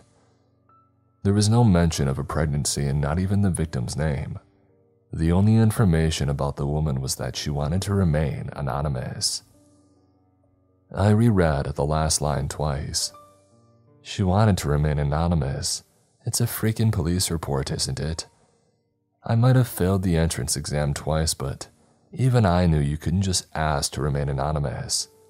And what about the tabloid story? If it was nothing but a smear piece, then why turn an unimportant accident like this into a tragedy of such magnitude? There were enough other rumors about Mr. James. Nothing of this made any sense. I needed answers, and all I had gotten so far was what ifs and more what ifs. It didn't take me long to get an idea. If I wanted to know what was up with this article, one person could definitely help me out. Finding the name of the tabloid's chief editor wasn't too hard. The paper might not have been popular with the public, but it had apparently been notorious in certain other circles. It had run for almost half a decade before it went out of business. The reasons were both monetary and publicly related. Guess you can only write smear pieces for so long before you get into trouble. I learned the man had long since retired but was still alive, and to my surprise, wasn't living far from here. Multiple lawsuits had reduced him to a state of abject poverty, and he was now living in an apartment even worse than mine. Once I had made it, I had to ring the doorbell for almost a minute until an angry old man had opened the door. He was small, almost withered, but surprised me with his flaring anger. What in God's name do you want? Am I talking to Mr. Meyer? The old man didn't react to my question. Instead, he continued ranting.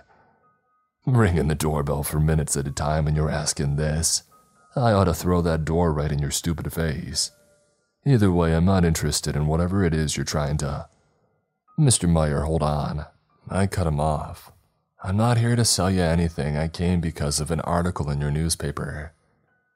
The man's eyes turned wide for a moment, and I prepared myself for another set of insults. Instead, he broke into bursting laughter. Newspaper, that's a good one. Had no one calling that piece of crap something like that. Ah, now then, who did I smear? Parents, grandparents? Come on out with it, I haven't gotten all day. No, it's not about that. I'm actually interested in finding out more about a traffic accident that you covered. For a moment, the old man was quiet, apparently surprised that I wasn't here for some sort of legal action. When I handed him a copy of the article in question, a smirk appeared on his face. Now that's a story, all right. Remember it to this day. Got in some real trouble for that one. Almost lost the paper then and there. That rich lady and her crook of a husband. Well, those things you wrote, are they true? You can bet they are. All my articles are true one way or another. This one, though, I swear by it. Got themselves drunk and ran her over, just like that. Those rich folks in there. Yeah, alright, but I've got a copy of the police report right here. I can show it to you. It states that it was the woman's fault and. I was cut off when he broke into another bout of bursting laughter. Can you believe it? You're as dumb as they come, aren't you? Isn't it clear what happened? They covered it up. Bought the police, the newspaper, everything. Couldn't risk a story like that getting out. Would be bad for business now, wouldn't it? Why do you think I printed it? I was quiet and kept myself from stating the obvious, but the man must have noticed my reaction to his last question. Oh, I know well what you're thinking. That it's nothing but dirt, right? Let me tell you something. You might have that internet of yours now, but back in the day, there wasn't anything like it. Throw the chief a few grand, pay off the reporters, and that's it. Especially those two. God knows what else they were involved in. All right, Mr. Meyer, do you have any information about the victim? I would really like to talk to her. Heck if I know, couldn't care less about her. Forgot the name the moment that I had printed the story. Heck, I might have never known it to begin with. Who knows, it's been over 30 years. A curse escaped my lips. The man noticed it but said nothing. Instead, he gave me an expectant look and extended his hand. I was about to reach out and take it, but before I could, he spoke up again. Now then, Mr. Private Detective, because that's what you are, right? How about a little something for my troubles? I couldn't help but stare at him and the disgusting, slimy grin that he gave me, yet I didn't move a muscle. For a few moments, he stared at me before a frown showed on his face. Cursing to himself, he turned around and threw the door in my face. As I made my way back to the car, I couldn't help but shake my head. Sitting in my car, I massaged my temples. Yet another mystery to add to the list. As I drove back home, I wondered if any of this was even relevant to the case. What was I even investigating at this point? God, if I knew. Once I was back, I wrote down all that I had found out so far and put it in the order that it had happened. 1. Mrs. Annalise and her husband run over a lady. She loses her child. 2. Two years later, her husband dies in a hit and run. The perpetrator is never caught and the car was stolen. 3. Another year later, her child gets kidnapped. Again, a stolen car is used. By now, I wondered if little Marcus was even alive anymore. If this really was a case of revenge and somebody had indeed murdered Mr. James, why wouldn't they do the same to the child? I don't even want to think about something like that. One thing was clear I needed to find out who the woman in the accident was. It was clear she was related to all of this. When I called Susan once more, she made it no secret that she was annoyed at me. She said she wasn't supposed to give me any of this information and could even get in trouble for it. While I rolled my eyes, I gave her a mumbled apology and forced myself to tell her that. Maybe we should go on that date she mentioned so often. The moment she had heard those words, her anger had evaporated. I knew that I was being wrong, but I needed answers desperately. About that police report you sent me, do you think it's fishy? Uh, what do you mean? It's a police report, isn't it? Well, duh, Susan, but the name of the victim isn't even in it. I heard her fingers fly over the keyboard before she was quiet for a few moments. You know, I actually didn't read it. She sheepishly admitted. But you're right. Wants to remain anonymous, I've never read anything like this before. Her voice trailed off in contemplation. You think you can find out her name? Susan was quiet for a while, when she spoke again, her voice had turned into a conspiratorial whisper. No way. First, all of this happened over 30 years ago. Second, if there's no name here, then it's probably for a good reason. I don't know what you stumbled upon here, Daniel, but this looks bad. Well, are you going to do anything about it?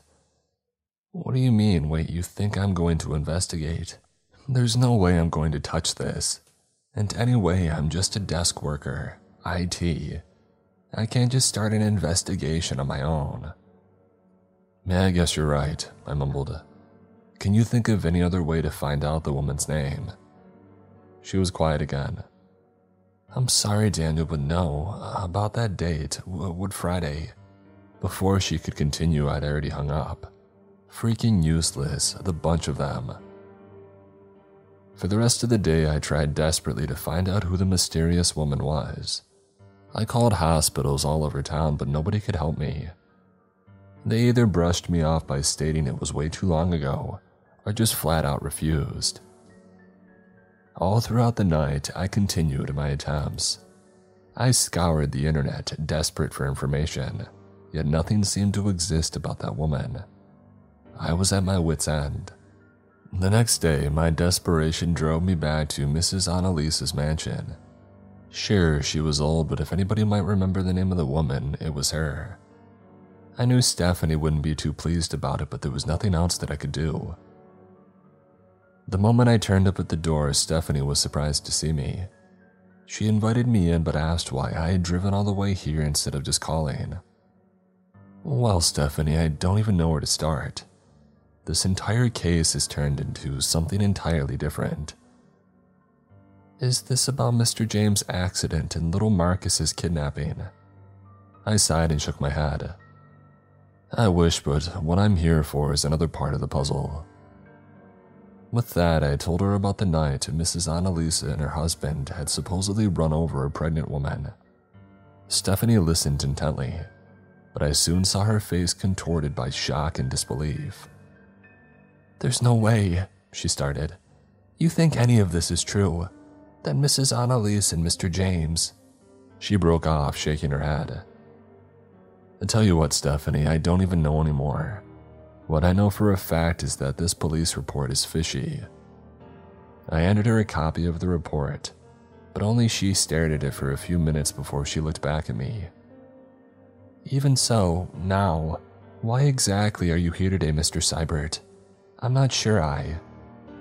I'm here for the name of that woman, and there's one person who might remember it. At first, Stephanie didn't seem to understand, but then she realized what I was implying. No, there's no way you can talk to her about something like that. Reminding her of it of her husband, good God, no. I'm sorry, Mr. Seibert, but there's. Come on, Stephanie, I snapped at her. I've tried everything, every last thing. Stephanie didn't say a thing. Her face had turned into a hard mask. No discussion, she said. A moment later, I rushed past her, and before she could react, I was already halfway down the hallway. Mr. Seibert, what do you think you're doing? She called after me, but I didn't stop.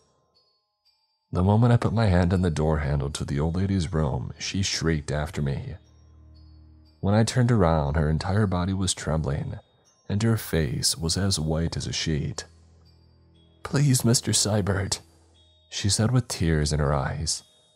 If you talk to her about those things, we don't know what might.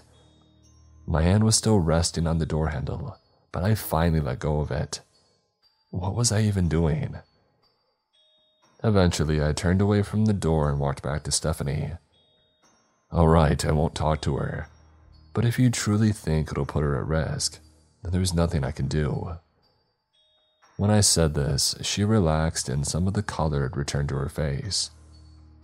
Oh, I'm so glad to hear that. Thank you for understanding, Mr. Seibert. Yeah, but what about that woman? If I want to make any progress, I'll need a name. Could you at least try to talk to her? Or, I don't know, have another look through her documents. God knows if Mrs. Annalise and her husband really covered something up then maybe there's still some sort of information.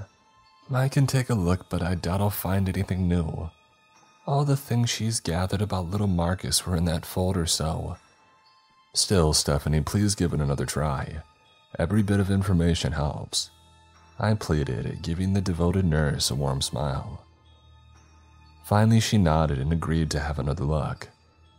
For a moment, though, her eyes focused on me and she mumbled something to herself. I gave her an expectant look, but she shook her head.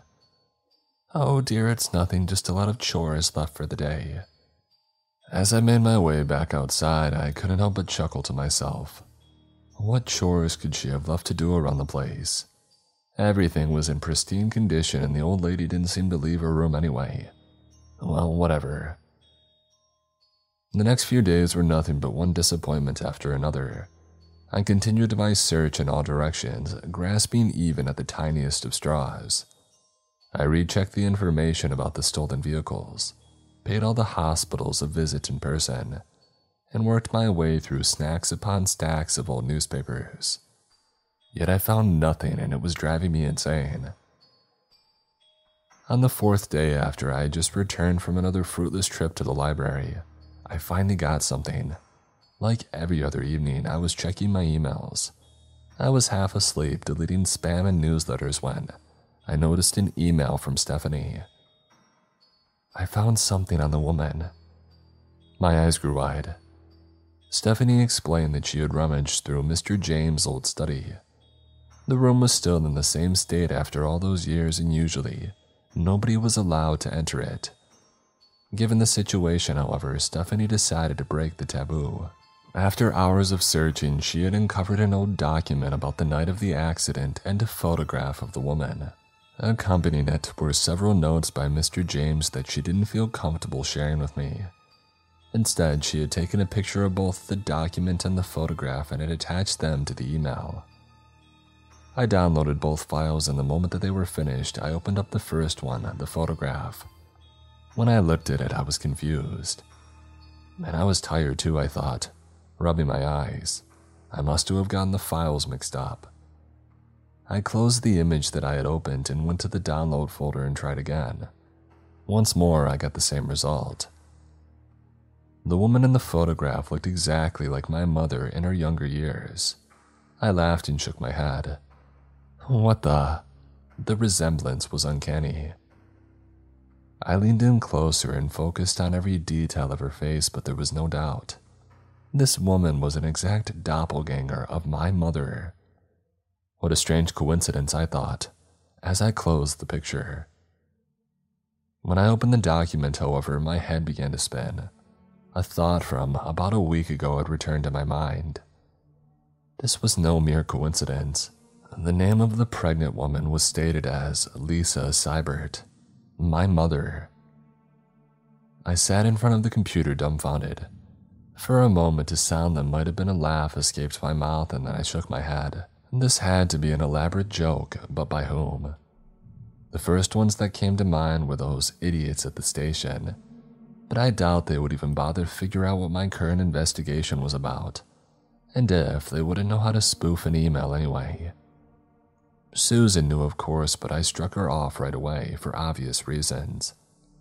There was also this chief editor, but I doubted the old man cared enough to go through it with something like this. Once more, I went over the email. I carefully checked the sender and made sure that it wasn't faked. I reread the few lines that Stephanie had written, re downloaded the files, and opened them up again, one after the other. Nothing changed. There had to be an explanation for this. Maybe it was a mix up. Shouldn't Stephanie have noticed something about the name? It was the same last name as mine, I mean, come on. A second later, my phone was in my hand and I dialed her number. I tried once, twice, and then a few more times, but I couldn't get a hold of her. Was it already that late? A look at the clock told me that it was barely 10 in the evening. Was she already asleep? While I sat there staring at my mother's picture, I thought back to little Marcus's birth certificate. He had been born in 1985. I hadn't thought about it back then, and it hadn't even crossed my mind. But it was the same year that I had been born. He had the same skin and eye color, and he had most likely had the same hair color as me. It would all check out, I realized with a shudder. No, it made no sense. I had been adopted, and there was a simple way to disprove any of the strange implications that came to my mind. With shaking hands, I picked up the phone again. It rang for almost half a minute before my mother answered. Daniel, why are you calling at this time of the night?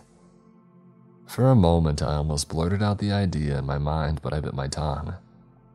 Hey, Mom. So I'm investigating this case right now, and I'm wondering.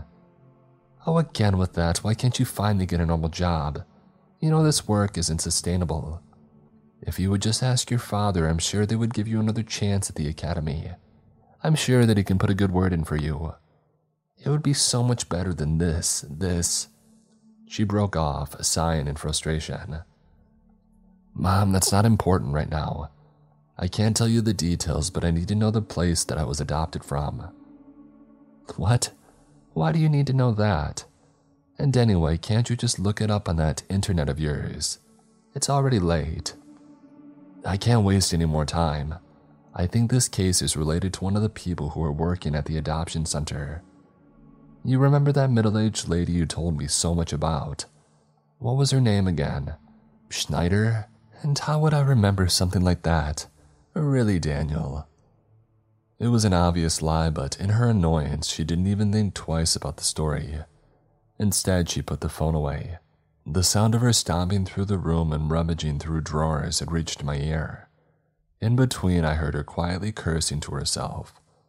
It was minutes, but she returned to the phone. In a few short words, she gave me the name of the adoption center, clearly fed up with the entire ordeal. Thanks, Mom. You really helped me out. Good night. Oh, good night, Daniel, she mumbled before hanging up. I googled the adoption center's name right away and was surprised to find out the place still existed. For a while, I clicked through their website, but of course, they didn't have a public database.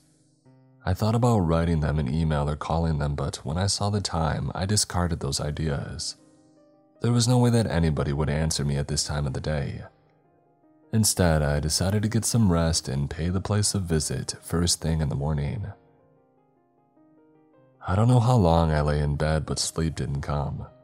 My mind was too occupied and in uproar, and all my thoughts centered on one single question Could it actually be true? No, I answered myself over and over and over again. At four in the morning, I gave up on sleep. I took a cold shower and made myself a steaming hot cup of coffee. For the next hour, my confused mind made up various scenarios. Maybe the woman that they had hit really was my mom's doppelganger. Who knows, maybe Mr. James had tried to figure out more about her and had somehow confused her with my mother. Heck, even if they had really hit her, it didn't mean a thing. Other similar ideas came to mind, but somehow they all felt contrived, silly or even more unbelievable than the many implications on my mind. Eventually, I gave up and drove to the adoption center. When I parked my car, it was still almost an hour before the place opened up. I was antsy, shuffling in my seat and tinkering with my phone yet I couldn't keep my thoughts from lingering on the same topic. The moment the center opened up, I was out of the car and stepped inside. The older lady behind the counter looked up in surprise. Well, good morning, Mr. Early Bird. She greeted me with a hearty laugh. It was the first pleasant thing I had heard in weeks. Are you by any chance interested in finding out more about adoptions? I tried to return her smile, but from her reaction, I could tell that I had failed miserably. Sorry, no, I'm a private detective and I'm here to have a look at your database. Once I had identified myself, she led me to the office of their IT specialist. Tell you the truth, I'd be happy to help you myself. The problem is, everything's on the computers these days, and well, she said, laughing again. I've never been good with modern technology. I'm sure Sam can help you out, but really, he's the only one into this whole internet thing.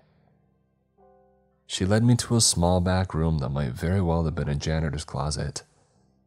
The lady opened the door and introduced me to a heavy set, balding man. He was stuffed behind a small desk and in front of a computer that might have very well been from the mid 2000s.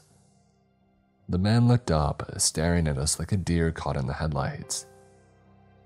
Hey Sam, this is Mr. Seibert, a private detective. He's here to find some information on a case that he's working on. And with that, she turned around and went on her way back to the front desk. Sam didn't say a word, instead, he continued staring at me while he tried his best to hide the general chaos of his desk from me. For a few painful seconds, all was quiet. Eventually, I cleared my throat and spoke up. All right, Sam, I started and took a quick glance over my shoulder to see if we were alone. This might sound a bit strange, but I'm actually here because of a personal issue.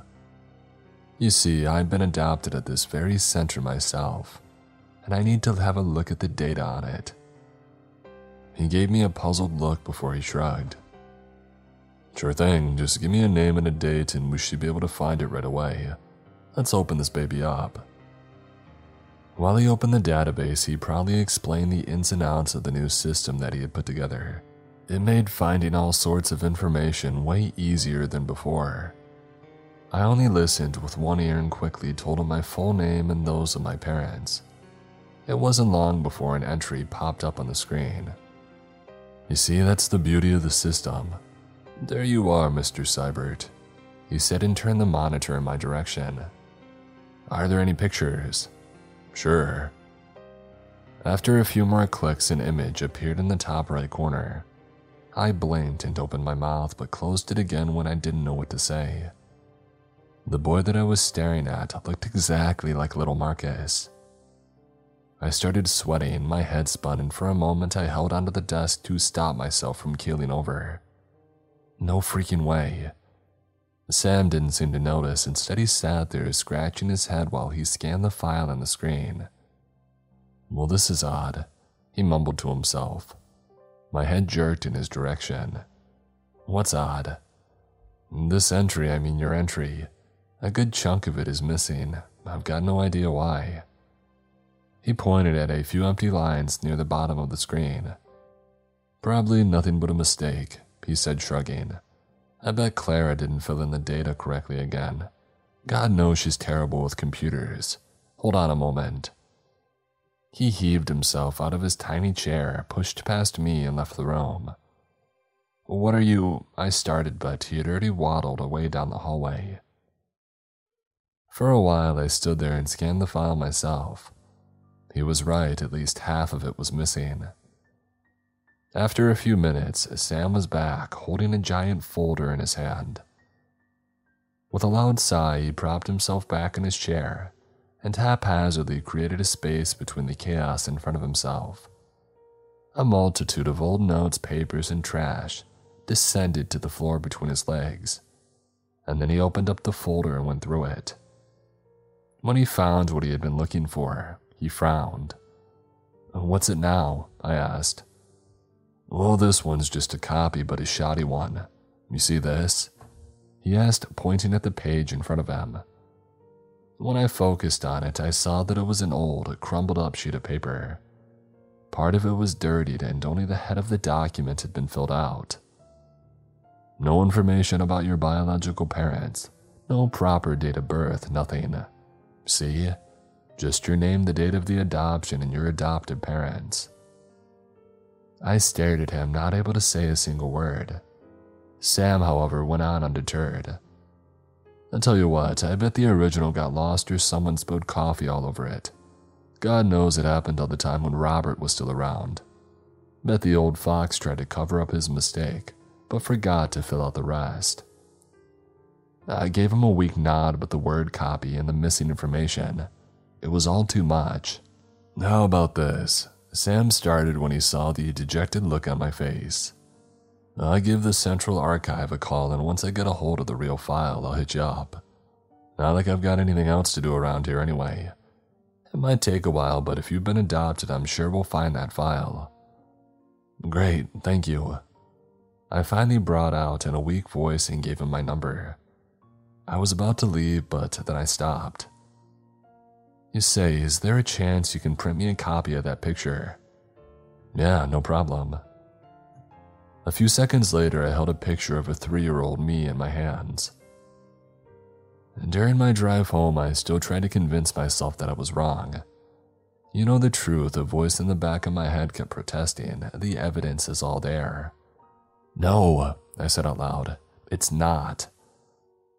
As I drove on, my hands clutched onto the steering wheel. And after a while, I couldn't help but laugh and shake my head. The moment that I was home, I put the picture from the adoption center next to the one of little Marcus. Right at that moment, even the last bastion of refusal broke away. There was no doubt it was the same child. It was me. I was little Marcus. I sat there stunned, not able to move or do anything. My whole life, my entire world had just come crashing down, and I felt as if I was trapped under an invisible avalanche. Everything was a lie, wasn't it? There was no alternative, was there? And then I thought back to all that I had uncovered. If my parents had really kidnapped me and taken me from Mrs. Annalise for revenge, then what about her husband? If all this was connected, then what about the hit and run? No, the murder. I thought about Dad, about how protective he had always been of Mom and how serious and driven a man he was. No, if anybody would have hurt her, he wouldn't have let it slide. Dear God, Dad, what did you do? The stolen cars, I remembered. The driver had never been identified. There had been no evidence, and the entire investigation had been futile. I started to think wouldn't it be easy for a police officer to hide the evidence, even if somebody had a hunch with no proof? I was already on my way to my parents' house when my phone rang. In the state that I was in, I picked up more by habit than conscious decision.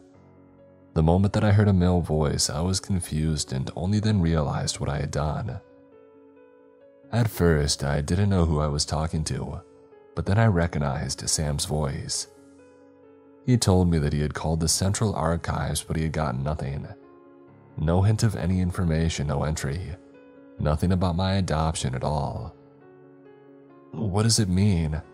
I asked in a quivering voice, but I already knew the answer. Well, I'll tell you the truth, something like this has never happened. Even the archivist that I talked to was puzzled. Hate to say it, but if I had to guess, the file we looked at might have been a fake. And how is something like that even possible?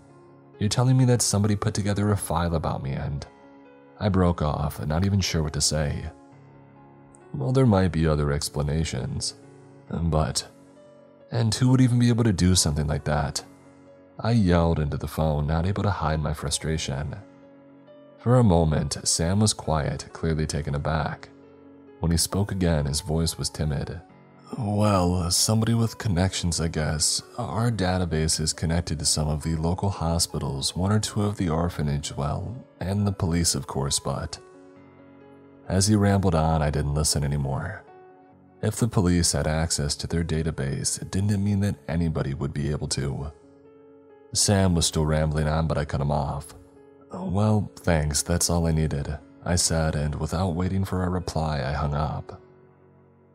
No shock overcame me, no grief. In the end, it was just another tiny piece of evidence that added up to what I already knew. The moment that I arrived at my parents' house, Mom was surprised to see me. Daniel, what are you doing here? Don't tell me it's about that case of yours. You could have just called, it's not like. Where's Dad at? Is he home? I cut her off. Oh, I think he's in the back, she said, giving me a confused look. Without waiting for another word, I pushed myself past her and made my way to the backyard. Daniel, what's going on? She called after me. The moment that Dad saw me, he got up from his bench and walked over to me. Before he could say as much as a word, I spoke up. I know about Mrs. Annalise. He didn't show any reaction to the name, but I heard Mom, who followed me, with a gasp. I couldn't hide the sad little smile that showed on my face. No, son, who's this Mrs. Annalise? Can't you at least give your old man a hug? And who would that be? In an instant, his face turned dark. I know the adoption document's fake, I started. Oh God, is that why you called me? Mom asked from behind me. We've been over this so many times, Daniel, I don't know why you have to. Quiet, Lisa. Dad cut her off. Now, what are you talking about, son? I know what happened 30 years ago about mom's accident and about what you did. With that, I turned to face mom. That rich couple that ran you over and you lost your child, didn't you? Mom stared at me with wide eyes. No, I don't know what you're talking about. She started but shuffled around anxiously. I don't know what this is all about, Daniel. Oh, how her eyes betrayed her. She was never good at lying. Daniel, don't you mean Marcus? I snapped at her. She cringed back a step as if I had hit her and put her hand over her mouth. A faint howl escaped her lips. I was about to confront her further, but Dad got a hold of my arm and pulled me back to face him. I don't know what you think you're talking about, boy, but you better stop, he said, his face red with anger. What about her husband? He was run over a hit and run, but I bet you remember it very well now, don't you? I asked, not bothering to hide the accusation in my voice. He stared me down, but this time he said nothing. It was you, wasn't it? After mom's accident, you decided. Be quiet, son, you don't know a thing. I know enough, I spat at him. Tell me one thing, mom, I said, turning to face her. Why did you take her child? No, I mean, why did you kidnap me? As she stood there, tears filled her eyes. I thought that it was shock or sadness, but then I saw the anger on her face. Danielle, that's what her name would have been she finally brought out. That day they took her from me, from us, and then I learned she had a little boy of her own. I wanted her to feel the same thing. I wanted to, but oh, you were such a cute little thing that there was no way. Dang it, Lisa. Dad screamed and pushed himself between her and me. And you, you know nothing, not even in the slightest. There was nothing that we could have done. She and that husband of hers, they had it all covered up and put the blame on Lisa. They didn't even acknowledge the pregnancy. And then they threw a bit of money here and some there, and everybody was happy to trust their story, even my colleagues at the station. And so you took things into your own hands, right, Dad? Oh, that's so like you. The slap that he gave me was hard, but it was nothing compared to the knowledge that I had said.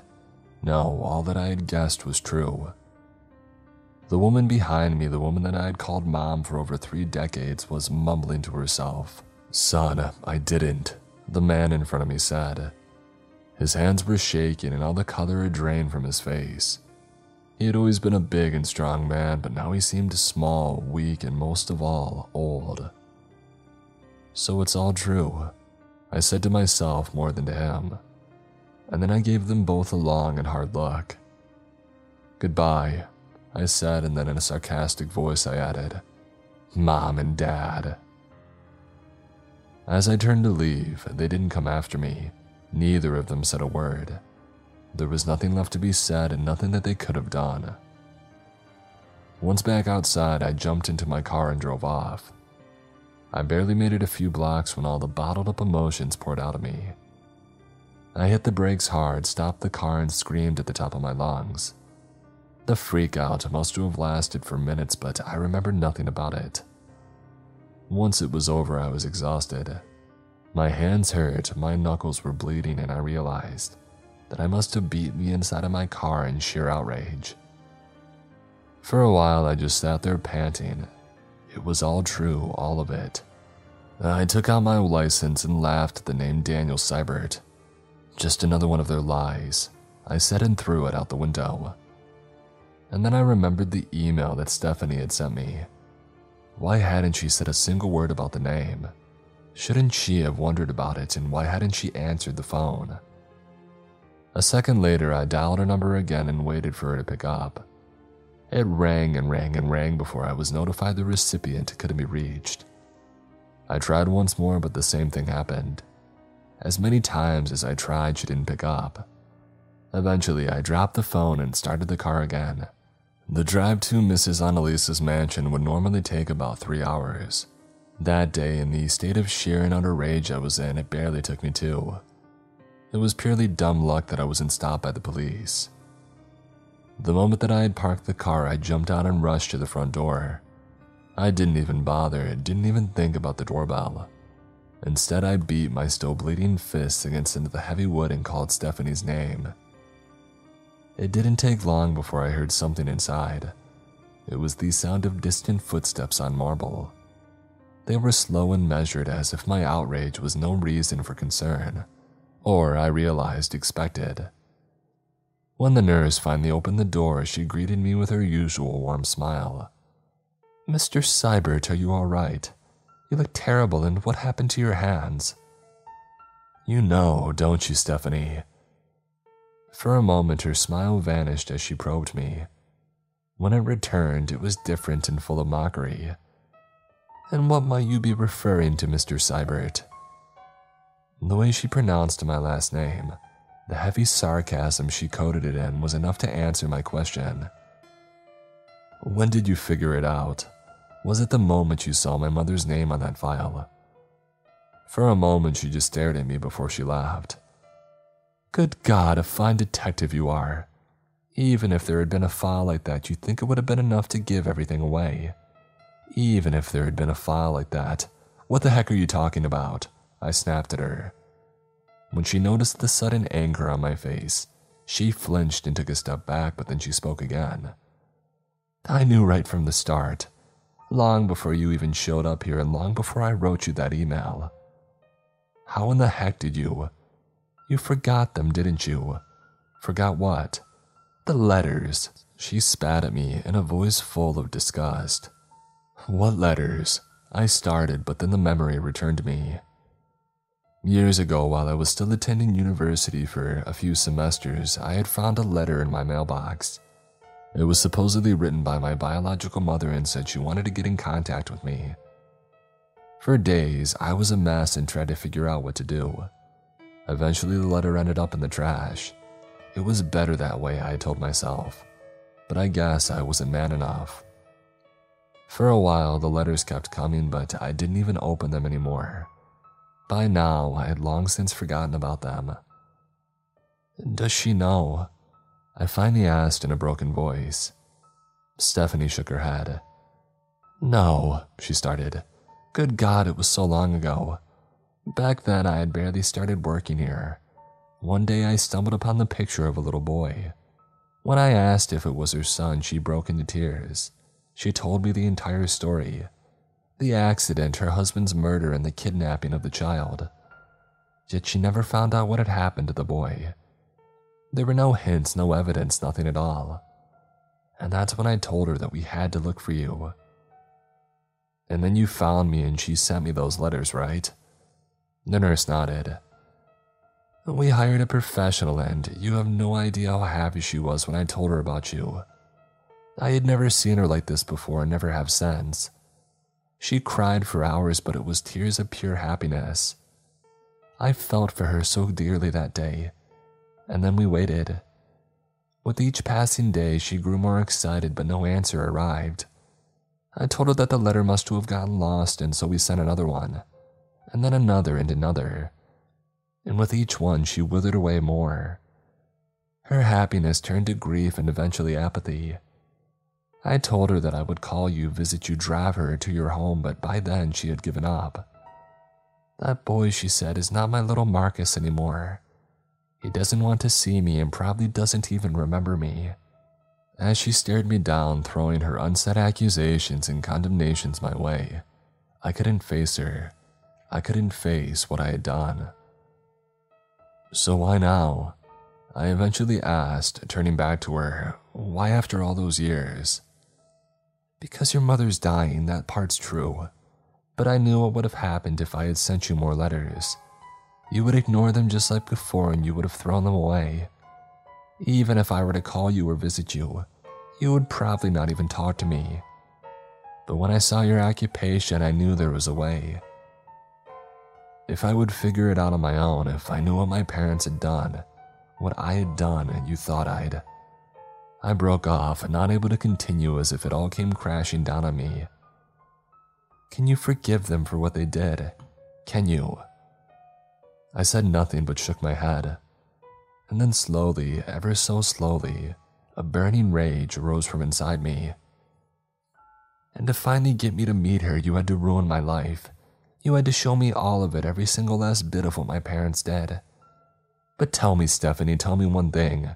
What makes her so different from them? She and her husband were the ones who ran over a woman, killed her unborn child, and covered it all up to save their own butts. They didn't care one bit about what they had done. And you think she's any better than them. That's not. Stephanie started, but I didn't let her speak. She's the same, they're all the same. And you, you're the same as well. But Marcus, she's waiting for you. If you would just speak to her, just tell her who you are. Can't you at least give her that? For a while, I looked past her. I stared down the long and luxurious hallway and at the heavy hardwood door that led to the room in which my real mother was sitting. Even now, she was most likely staring out that one single window. But then I looked at Stephanie once more before I shook my head and turned to leave. Stephanie called after me, her words a mixture of pleas and accusations. I gave them no heed. They were all terrible people, each and every one of them. I started the car and drove off. I knew that I would see none of them again. And as I left my dying biological mother as well as the people who had raised me as their own behind, I knew that I was as terrible a person as all of them. Thank you all so much for listening to this week's episode. I hope that you enjoyed it. Wherever you may be in the world, I hope that you're staying safe and sound. And as always, stay creepy.